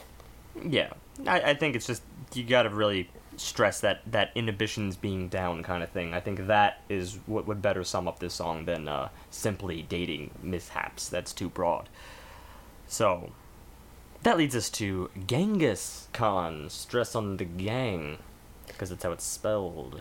So if there were a classic um, strutting, um, confidence based, in your face rap song on this album, this would be it. Okay, but this time I don't have to. Uh, I don't have to infer that there's irony. There's straight up irony. Oh, yes. I bleeding love through that. this track. And I mean, first of all, just starts with the music. The music is almost akin to a demented circus. Yes. I love that metaphor of a demented circus because it, it- I think that's a common, almost a common musical trope, probably starting since uh, uh, for the benefit of Mr. Kite, but it's it's almost got that that that step to it, and um, that it's the anthem. I said the the music serves to be the anthem of his own "I am a gangster rapper" kind of song, and I Yeah. could have not have said that any more white. um, he's he's pretty much singing how he's Genghis Khan. He's this gangster, this gangster rapper, and you know he's gonna tell you why. And he sings about, you know, his posse and what he's doing and how he's having his way with whatever he wants and being this kind of Genghis Khan metaphor, which is not a good metaphor to make, but that's the point. and it's it's great because he's taking all these great ideas, great metaphors, and screwing them up. Diddy in the club let the crystal flow, not crystal, crystal. Slow mother effers like escargot. Sleeping on me must be narco, leptic. There's that pause in there. He he's he he misquotes. I mean, he, he draws wrong conclusions from the usage of words. He's trying to be, trying to be high class, but obviously only just, you know, gangbanger. Alpha male. But then again, of course, there's there's always. I mean, no one really thinks of of high rolling gangster rappers as being high class, but certainly they present themselves as if they were. Yes. Like they still make use of all the material. You know, they got their Escalade. They got pretty much anything that Their they could coat, possibly get. Yes, to show that they have made it. Um, but in this particular case, yeah, yeah, he's he's presenting it, which I guess you could say, all right, well, by simply presenting that, then he, I guess, he is a gangster rapper. But the again, the Genghis Khan, to say it that way, to use to invoke Genghis Khan's name, I mean, well, I don't know if this is a, a, a little a little head nod to his Asian heritage and that people in America traditionally don't associate them in the hip hop community. Perhaps that's part of it. He's this idea or even joke that Genghis Khan might have been the first hardcore thug, you know. That actually that could be it too. Well, he was the only person to That's ever kind of ironic, actually. Again. Russia, and he did it over, you know, No, he was the first person to successfully conquer the entire Asian continent, which is not a very and a easy thing. lot, a lot more of Europe than most people give him credit for. It was kind of like in and out though. Like Yeah. spurts of like you know attacks here and there. But this idea that he's But- this thug and gangster as one of the greatest conquerors. Not just, you gotta remember, according to him, you can't spell Genghis without gang. Yeah. Also ironic, silly. Like I said, he doesn't know what the hell he's talking about. But and that's that's the point. Yeah. That's the point. That's it. I think we've pretty much said all we can say about this song. Chicka Bow Wow got your girl down for sex. Like he's even making fun, like porn music, Yeah. And he doesn't even get. The, it's bound Chicka Bow I think we Wow. can all agree something's a little bit off. I love it. I Yeah. love it because That's it why actually is well, funny. yeah, but that's why it's funny and catchy because it's it's done in this way. Yeah. he quotes Half Baked, which I it's really definitely one of the sillier tracks on this Yeah. album, though. Yes. I'm not like it's not But at number, the same not time, number it's one kind of scary because like this is the sort of spiel that a lot of you know gangbangers will actually give to impressionable young women, uh, young men, to get them into their gangs, to get them you know in the right colors and you know, running errands and uh, progressively becoming, you know, spitting images. Another thing with this track, is it's a very very long song. I mean, in terms of just the amount of lyrical content he just throws onto the table here, you get one after the other. A Korean Abdul Jabbar. Don't piss me off, son. I got a gift from God. Came up poor, Les Miserables. Me and your hood, it's different, dog. Yo, Mister Rogers, I'm City of God. It's so ridiculous. This Like, is just where's he off the wall. Yeah. This is akin to Macklemore's Thrift Shop. The idea of making a ridiculous song on Yeah. an otherwise serious album with a solid arc. I, I I would um, I would argue that Thrift Or Shop was much more on point. Gold. I mean, Thrift Shop was not really hiding behind a lot of iron. They had inserts there where he was pretty straightforward as to what he was saying. White walls. White Walls was more. Uh, uh, fair enough. But anyway, th- this song, and thankfully this isn't the final song. It might have left us a little confused on this album if it was the last track. But we do get. Well, I am going to say the outro. The outro was kind of important here because I actually felt the same awkwardness and the same stagger in this outro. Fee, fi, fo, fum. We be starting star. We be starting wars for fun, as we Why got earlier on. peace sign? Yeah. As we got earlier on with the um, uh, with that that stagger. You gotta finish it, man. You gotta finish it. Oh, if you want to finish it, be my guest. I was gonna go back and find that other Why are you throwing up that peace sign when peace ain't gonna come? It was like the that um the bridge in uh, oh, damn, that was cold. Damn, that was Howell, old uh, times. Huell Howser, yeah. Exactly.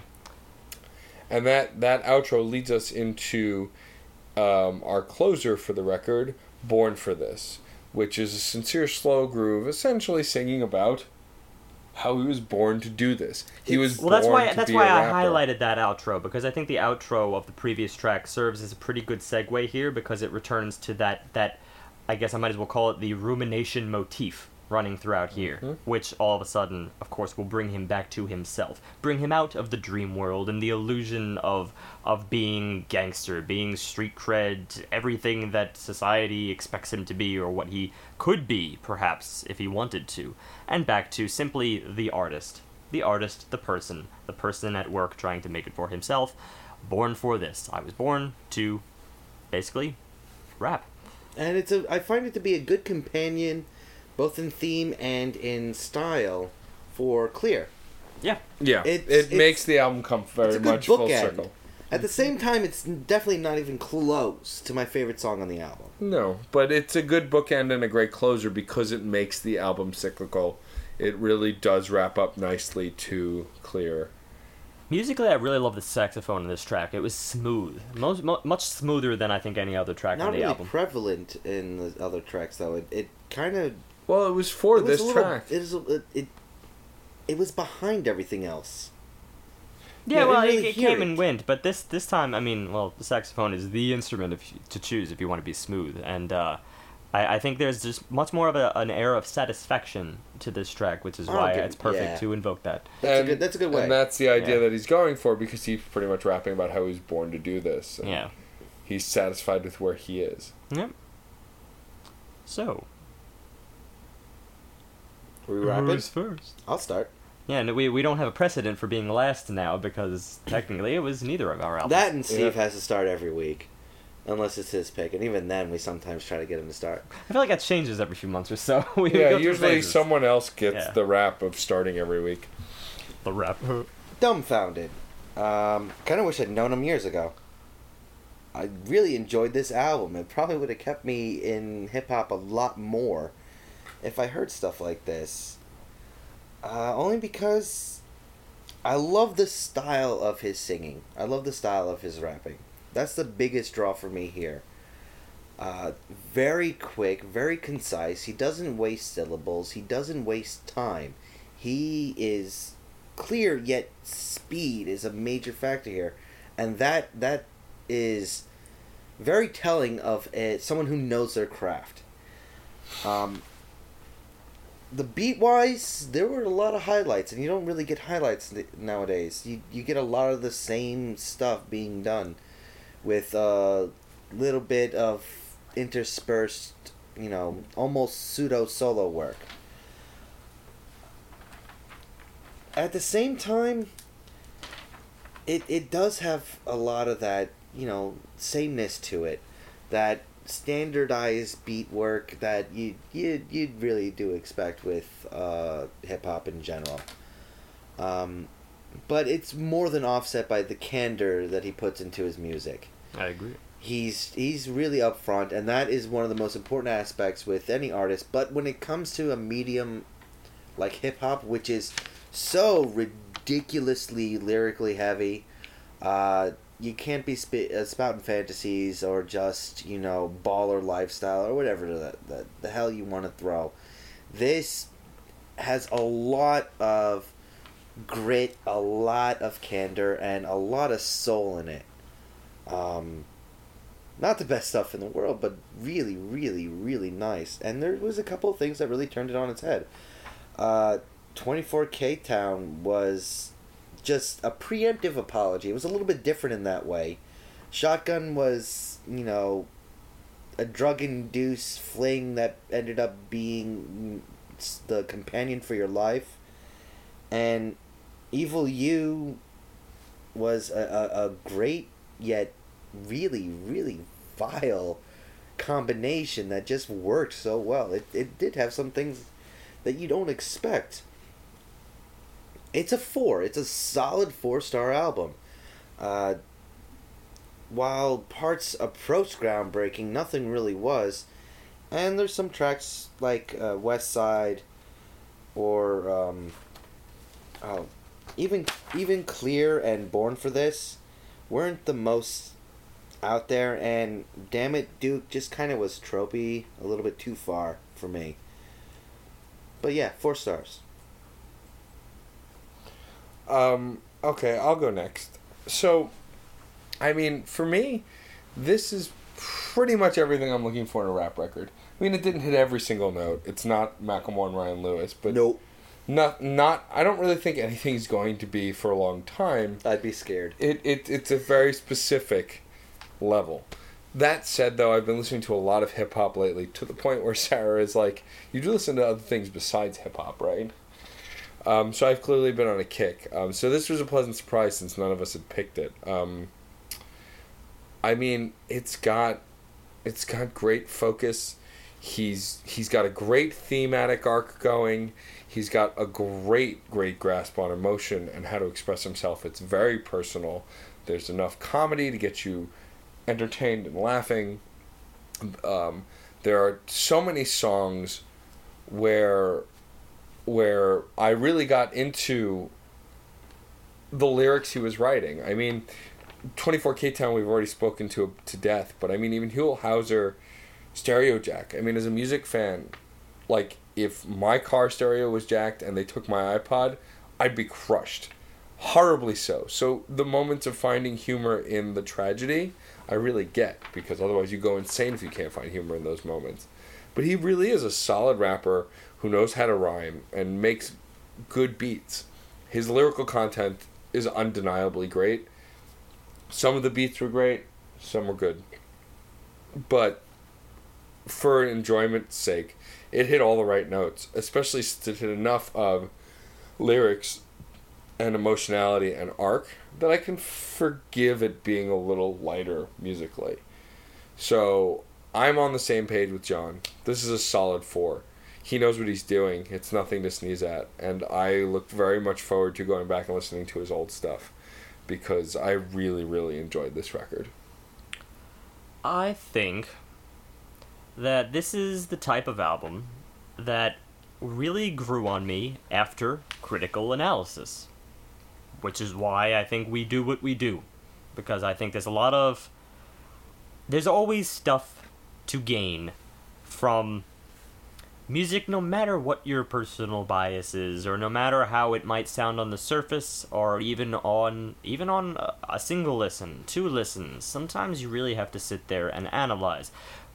Uh, hip hop lyrics specifically are the kind of thing that can either go back and forth. They're the kind of thing that either they want so much emphasis on the content, or they just want you to focus on flow and kind of just be impressed by the rhyming scheme itself. It's obviously so much more impactful when there's actually a a, a substance behind that.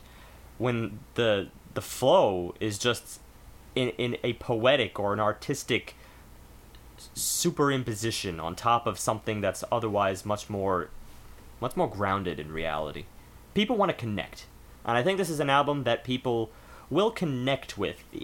Obviously that that's people might think that's irrelevant considering that this is about um, about celebrityhood to some degree or about the kinds of experiences or or regrets that one might experience on their road to celebrityhood. But you know what? It doesn't matter whether you haven't necessarily experienced that. We all want something better for ourselves. And i think it's pretty important to consider what you would do regarding your friends regarding decisions you've made in the past if that ever were to happen to you, because we all hope for something better.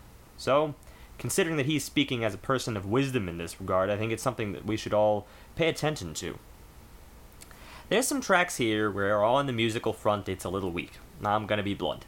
Uh, specifically in the beginning, I could have really taken or leave and leave left left many of those uh, of those backbeats because some of this stuff is kind of a dime a dozen. You know, you can apply them to almost any rap song. I'm not sure the early backbeats could really be applied to the you know or so closely um, applied to the music to the lyrical content. Starting around the middle of this album, I think that starts to clear up which is why again critical analysis will reveal this for any listener so once you get to the middle and around the end this stuff is thoroughly intertwined the album the, the theme of the album starts to become intertwined uh, where he's coming from as an artist and his his flow starts to become a lot more uh, a lot more focused rather than just by chance or the medium style that he's chosen so yeah, I think this is the mark of, of an artist on his way. I, and I think this album really didn't have any any moments on it, apart from just one question mark that we've left un, un, uh, un, unattacked, and I will just address that to you guys before I make my my official wrap up. Birthday song. Uh, birth a birthday song I actually do think connects great with Clear and that clear is a celebration for all that he's accomplished so far. And, And your right birthday there- is the rawest celebration anyone can have. It's, It's- literally the here, celebration of your life. and- Well, I think it's also about- that choosing, uh, choosing that particular um, instance, which is JFK, the president, Yeah, a, per- it's a person who's obviously the gone to the high class. Yes, Who's and being sang to by Marilyn Monroe. precisely. So And if Marilyn's singing yeah, to you, you've made it. I think that um, I had already kind of suspected as much, but I just wanted you to. Uh, No, no, we agree. Extrapolate. Yeah. Which otherwise, which basically leaves no more questions on the album. The theme is very tight, and in this case, I'm willing to say that theme will, uh, theme and lyrical content will supersede certain lapses in music, which otherwise have powerful moments in the backdrop of his pretty impressive wordplay. It's a focused album. It's a mature album. I I, I was genuinely impressed by it. It's a four. I, I can I can't all I the only reason that I'm not even putting it higher is because um is because sometimes you you, you want to explore something a little more in depth. He comes at some something from a variety of angles. And I think I just answered my own question. 4 2. I'm giving this a 4 2. Leaving it at that. He did come at this from a variety of angles. I was about to search for an instance in which he didn't, but he did. So there you are. All right. Wow, a hip hop album that Steve rated higher than we did. I'm thinking about changing to four two five because yeah, he, he gave some points, and I, I'm gonna be retroactive here. Don't feel obligated to change like we did, but I'm giving it a four two five. It is a it is a lot better than what you Well- expect the, for the three range, but it is a little bit better than just you know a great album. Well, let's talk about this then. If because if you're if he if you're Uh, gonna great, change- great is four, five, and up. I still don't think like this is not this is not coming to me personally on every Okay, single instance. really good. I meant really really good. Let me All right. let me let me talk this out though, because if John's changing his his vote, I want to attack this and make sure I'm not overlooking something. The reality is, I do lo- I do enjoy every track on the album, and even the ones that you guys didn't like, I still enjoyed. Well, I, I got a reason why I don't know if you should raise it, and if you're gonna take it from like, kind of like your your satirical role at this point, because you, you don't really bother with the roles anymore. I really didn't connect with it emotionally too No, yeah. heavily. Yeah, I mean, it, it was lacking a little emotion, there, the, a little bit of emotion in I certain think points. that's I think that's its biggest problem. I wasn't really because Shotgun was really good. Well, that's the and risk you run when you're really doing a very but it wasn't- personal album, though. Personal albums, you know, aren't really going to be. T- their point is not to tug your heartstrings. Sometimes they can, by chance, if you happen to cross paths with them. But it's all about their instance. So, I mean, I, I think that. I, I do have to give it enough credit though. Steve is right. It does come at it from multiple angles, and I think giving it just a four puts it on every level with the same people who do just enough before that next step. Yeah. And they did, and he did a little more. So I'm bumping it up to a four point one, because he did. He did get to. He's above a four. He's not just really good. He's approaching great. He's not there yet, but he's definitely approaching it. So 4.1, just so in case when you're listening back you can remember actually the scores Yeah. we gave. You should be is writing this down because Steve fills in all of our scores and. And, Like we we In keep changing it, and besides, I couldn't let Steve give a hip hop album higher than me. See, he thinks li- he thinks this way. At this I, point- I, I I think could. very straightforward and logical. At this Anyway, point, no I do want emotions to say. I want to say overall, Buy it- it. It's a buy it. Definitely mm. worth hearing. If you like hip hop at all, and even if you're on the fence about hip hop, this is definitely an album worth listening to because there's a I lot would- of great stuff. I would amend. By the way, I'm back at four one though, just because it that it, what I just described is the mark of just a, a, a barely better than four two would imply other things. And I Music go has a lot of work to do. I'm going back to something else. Buy one or two of the songs that we raved, and see if you'll like the whole album from Yeah. that. I think that might be the we- best way. Okay, It- final final round here though. I'm a four one. Matt's a four one. I'm four and a quarter. You're four and a quarter. All I'm. I'm, I'm All right. confirming uh, confirming my secondary idea. There we go. Okay. Um, definitely, though, check it out on his Bandcamp page. You can get to it through dumbfoundead.com.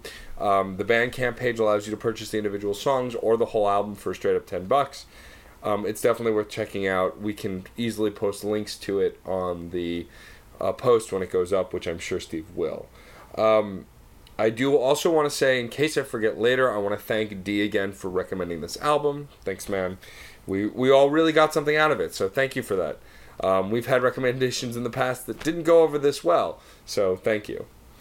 Okay, so that, that leads me into something I just want to discuss because I think it's related to today's album.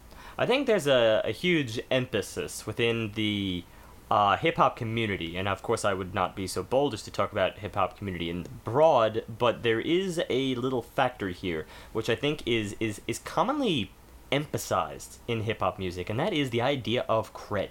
The idea of cred that you have to have some kind of credibility, whether it is a mark of where you came, where you have come from, what you were on the streets, and where you have arrived. And, and I, I, I want to just kind of discuss as to why this is so prevalent within the community. We can uh, we can state the obvious reasons, which is that of course it's born out of a a, a lifestyle which was in a state of struggle, born out of more inner city urban environments that were struggling at that point. So, yes, there is that initial moment. But why has that persisted throughout the entire genre when, of course, the genre can do so much else? I have I have two sides to that coin. One is it actually Good. has gone down. Credit has become less the factor because it's, That's true. it's available to so many different people just to be able to present these ideas and we've talked about this at length that the technology's out there blah blah blah but i mean it's it's almost like it's the old guard the first and second generation hip hop artists where they're the ones that talk about it and you don't really hear it as much anymore Well, it has gone down, and I agree, and that's one reason why I, I, I really do keep this album from approaching the upper echelon, even on the theme sense, only because, you know, I do see it, as much as he stated it in a very original way, I do see the, the core concept of emphasizing that cred and emphasizing his, his I'm on the way to the top as a little bit redundant in the field. You know, that's why we rated Macklemore so highly, is because, of course, he steps out of it. He talks about other issues. There's like one track in the song where he discusses um, that. I mean, excuse me, one Ten- track on the album. 10,000 Well, hours Yeah. Well, also the idea of credit is kind of archaic in the fact that a lot of talented musicians take what they know from their past, but not necessarily hip hop's past, to evolve. We had Lewis Logic as a guest who talks about when he was trying to mimic this cred, this knowledge of hip hop that he had, he ended up sounding like someone that wasn't him.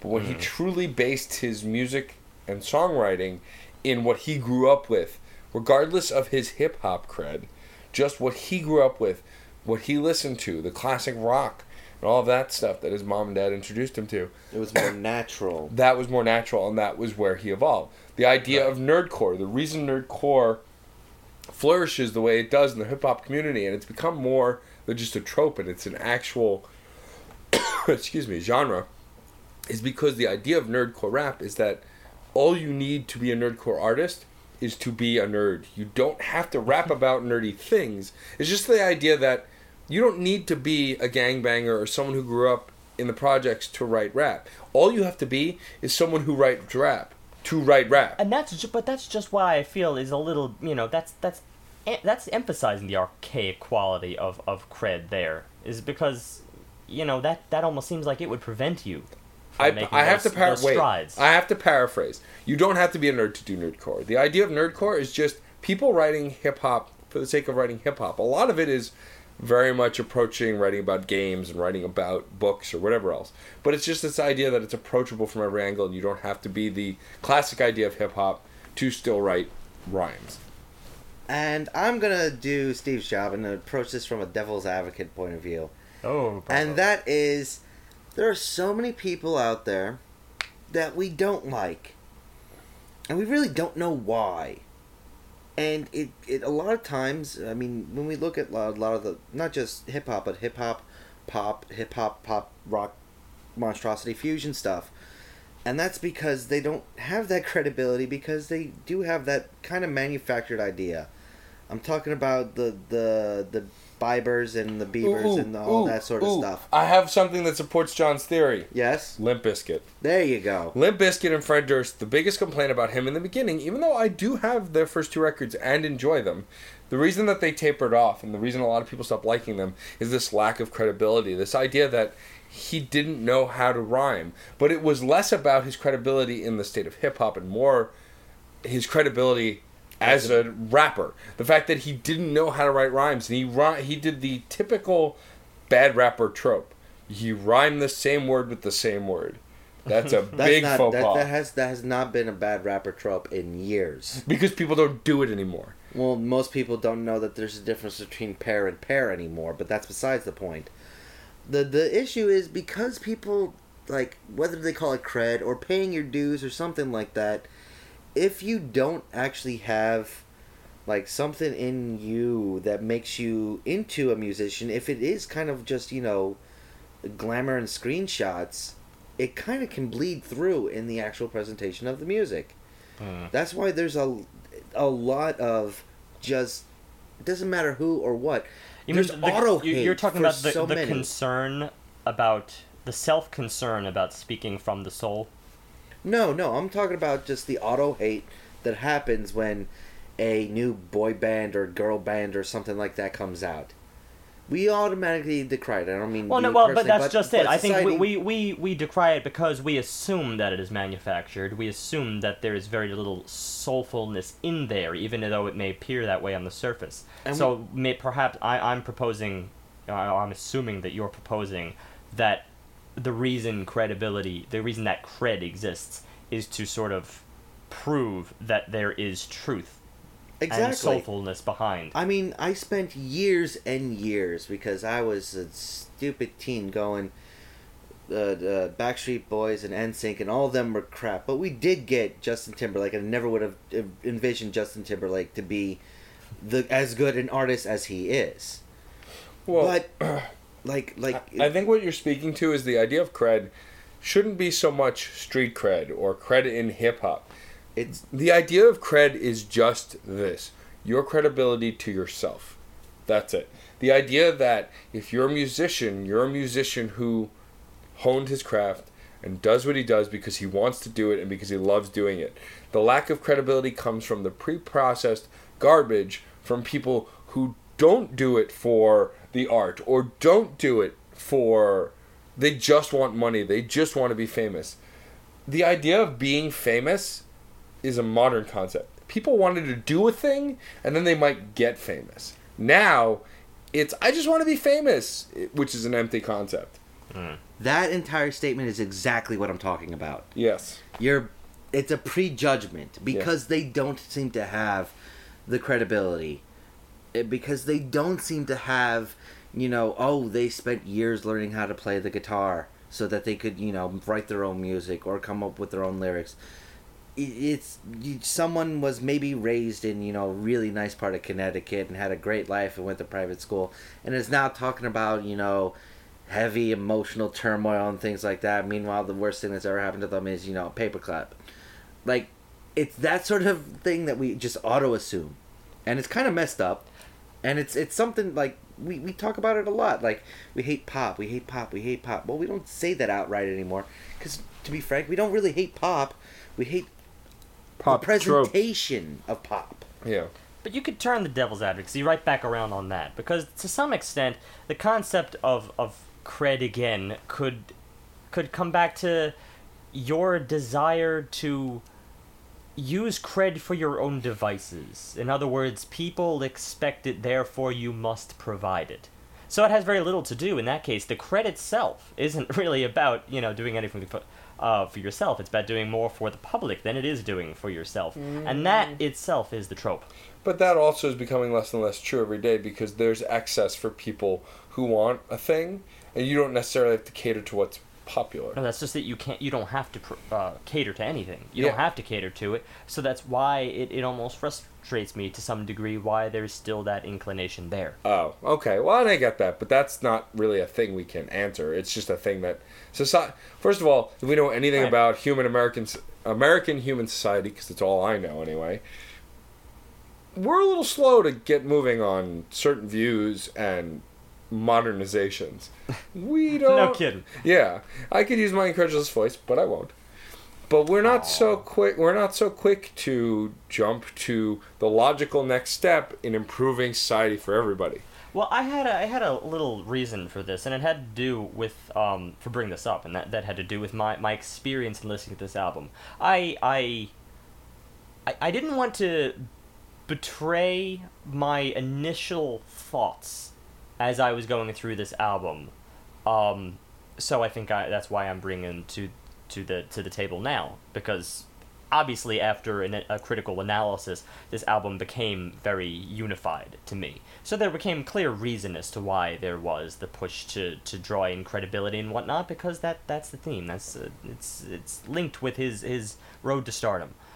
But just at the outset, the the choice in in introducing that as an album is almost it's kind of gone by the wayside these days. The concept that that your art needs to be a discussion about your road as an artist, which is very self-commentating, which almost takes away from what the art is at its core. And people can argue, I agree, that that is art at its core, and there's always this, this constant level of, of, of self commenting on your own road. That art is just an expression of, of our progress as human beings. So if that's your progress and that's what you want to discuss, sure.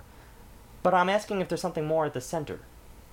Well, there's also the aspect that one of the things we liked about this album was it was candid, it was upfront, it was personal, and that comes with Right, which is like a separate self- kind of thing. But that also is related to that self commentary. You gotta explain the road before you can explain how it impacted you, how it changed you as a person. And yes, if some of it comes off as I'm pretty awesome, well, y- you got something to back it up, and I think he kind of did. I th- I think there was some backup. Right, but it's just that- the case that this entire album is is that is the art. That is the art. Is is your is your road as an artist. So again, inevitably he's walked into a uh, a cyclical pattern of, of self commentary.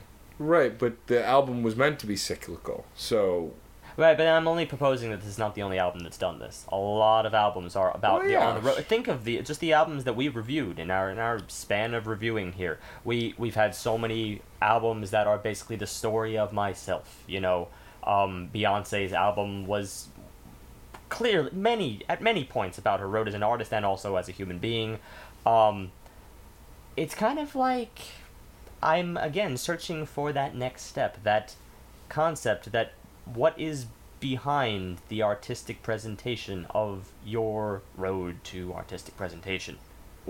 every good story and music is its is a story I will always attest to that has a, at least a kernel of truth has something to build its foundation on if it goes extremely personal and we're going to go back I'm going to link this back to credibility if you go with something extremely personal I mean you're already presenting something that one you can talk about obviously if you're trying to actually produce it as Sure. a media but two is going to inherently have something to it that can reach out and touch somebody else.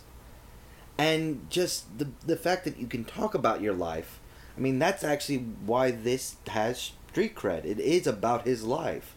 And that's one of the aspects that I actually really like about it. No, and it is it is strong, and in many ways, I guess it is kind of the next evolutionary step from after the fact of art at its core, or art for the sake of art, as it were, because that's really what existed before. And as we are in the midst of an era of postmodernist thinking, yeah, I guess that that really is that is the evolution. But uh, maybe in, in in a way, I almost see this as a phase. You can only be self-commenting so long before you have to return to what the art is. Well, also remember when it comes Doesn't to the, diminish it though. I'm not. I'm not accusing it that. well, also remember when ultimately it comes to the credibility of an art. Rarely does the artist decide how credible his art is. Usually, it's the fan. True. Uh, pen ultimately in this conversation of credibility, it is not up to the musician. The musician puts the work out there. They could truly believe they're credible. It's for the audience to decide if they are. That's true. and and and I think that's that's really the freedom we've gotten with especially the internet and this expansive access has really given the power back or they may have always had it to the fan to decide where that credibility lies. And that's a whole different argument that we can go into. Um Put Real- that in the back burner. I like yeah, that. I like that I like argument. that. I want that one next week. um We'll re-listen. why don't we uh, go into our spam email of the week? Fair enough. I think you provided a good conclusion uh, to today's conversation, and I, I, we do only let you provide conclusions because I never present any any, I never pose any questions. Yes, I only pose uh, pose concepts that have no answer. I, Right. li- I like the open ended questions, so it, it you know, you're as good as creating a period at the end of the sentences as there can possibly be. Well, I appreciate that. Thank you. And yet now I think Steve's just stalling for time to try to find the email. Probably. Oh, s- pshaw. Wait, hold on. I was trying to think of whether sh- pshaw would be very close to being spam anagrammed if I just inverted the M. Then I would have pshaw within spam. Be cool. Still stalling.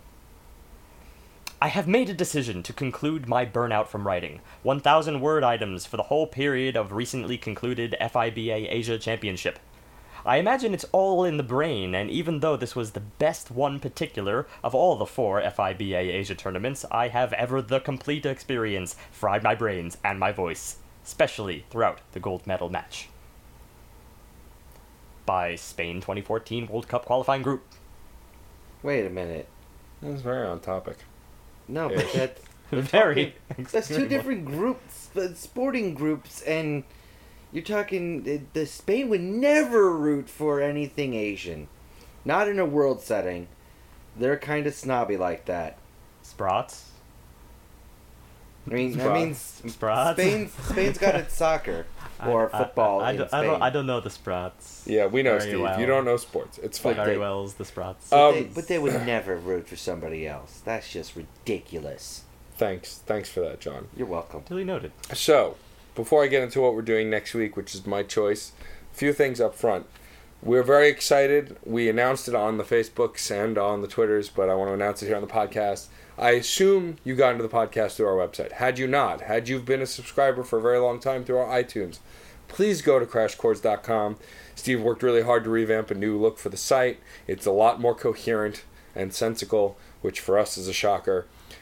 Please And- go check it out. And Matt did a lot That's of work on it. something people associate me And with. I see. made commentary in the background and said that should go there, and that's about my contribution. And John is working on content for the future of the I'm website. trying. Also, check out our YouTube page, Crash Chords, on YouTube, the Twitter, the Facebook. We also have a donate button on the website. This is important because this isn't free. I pay for a URL. We have other stuff. We have to buy the albums. It's not cheap. It's not free. We use Spotify, which also we pay for. But we do so love giving you content. And we do, for absolutely free, two hours of content every week. We have a goal. We have a mission statement, and uh, coinciding with the revampedness of the site, it is now front and center. I, I do encourage you to read it. If we were BBC, we would give you eight hours a year, and you would like it. The point is, this isn't free for us, and we appreciate doing it free for you. If you felt so much as to donate, we'd greatly appreciate it. Whether it's just five dollars here, or you can sign up for a monthly donation. Either way, every little bit will help. We can get better microphones. We can get more artists on. We can travel to meet artists. All that stuff to bring content to you guys, which we love doing. So help us out. Um, finally, this was a, a fan review. Um, my coworker submitted this. If you want us to review a specific album, post it on the Facebook page, tweet it at us, send an email. Any way you want to contact us, but send us your requests. We're happy to review them. We get enough of them, we'll do a review month. In fact, I'm saying it. If we get four reviews anytime soon, and we have a stack of four reviews to do, we will do a, a fan a fan appreciation month. So stack And- them up. You can even say that if we think it sucks, we won't review it. So we'll listen to it first, and if we think it sucks. This way, your name won't be on it or anything like that. Uh, no, that's not true. If you submit an album, we're reviewing it. No, no, no. Just they keep that should have mind. that option. But again, the concept behind the whole mission statement is that no matter what you want us to review, even if you think it sucks, we would be very excited to tackle it and to see exactly what might suck about it. Why does it suck? Why does it fail as art as we see it or as you see it? or We're very, what? we are what very could curious. possibly be that tiny little putty boy glimmer of hope strut in the album? That's just it. We are curious about these questions, and we encourage you to be curious about these questions. And then, ooh, excuse me. Um, and and finally, also, if you are listening to us on iTunes, please write a review. Give us a star, one star, five star, whatever. Just give us a review. It helps us get featured. If we get featured, we can get advertising, and peop more people will know about the podcast. And then we could afford more equipment and better equipment and, And more blah, blah, content blah, and blah, blah, blah, blah. blah, And then you get a better podcast, so it'll become two stars. Um, so thank you for listening. Uh, so my You choice. get it yet? our, our my choice for next week is actually something unique. We have not done this yet. We've talked about mashups before when we had Robert with the rest of the Wasties on. Mashups had come up briefly when we were interviewing them. This idea of taking existing content that's not yours and putting it together to make something new. Well, Neil Cicierega, who is best known for Lemon Demon, who did the uh, Ultimate Showdown of Ultimate Destiny, and the Potter Puppet Pals, which anyone who likes Harry Potter is very familiar with. He's done the music for all of that has put out his own mix album, his own mashup album called Mouth Sounds, featuring a number of artists between Rob Thomas, Smash Mouth, Modest Mouse, A lot of Franz Smash Mouth. Ferdinand, Franz Ferdinand, and so on. Daft Punk. the one-hit wonders of the late '90s, early 2000s. He's uh he he mashed the stuff up together. Mid-thousands. It's a 17 track album. I've heard it before. It was recommended by uh, Mary actually, and I had heard it. And after listening to it, I realized it's quite unique. So that's what we're gonna do next week. It's gonna be interesting to see how we rate it because it's not. It's original material that wasn't original material.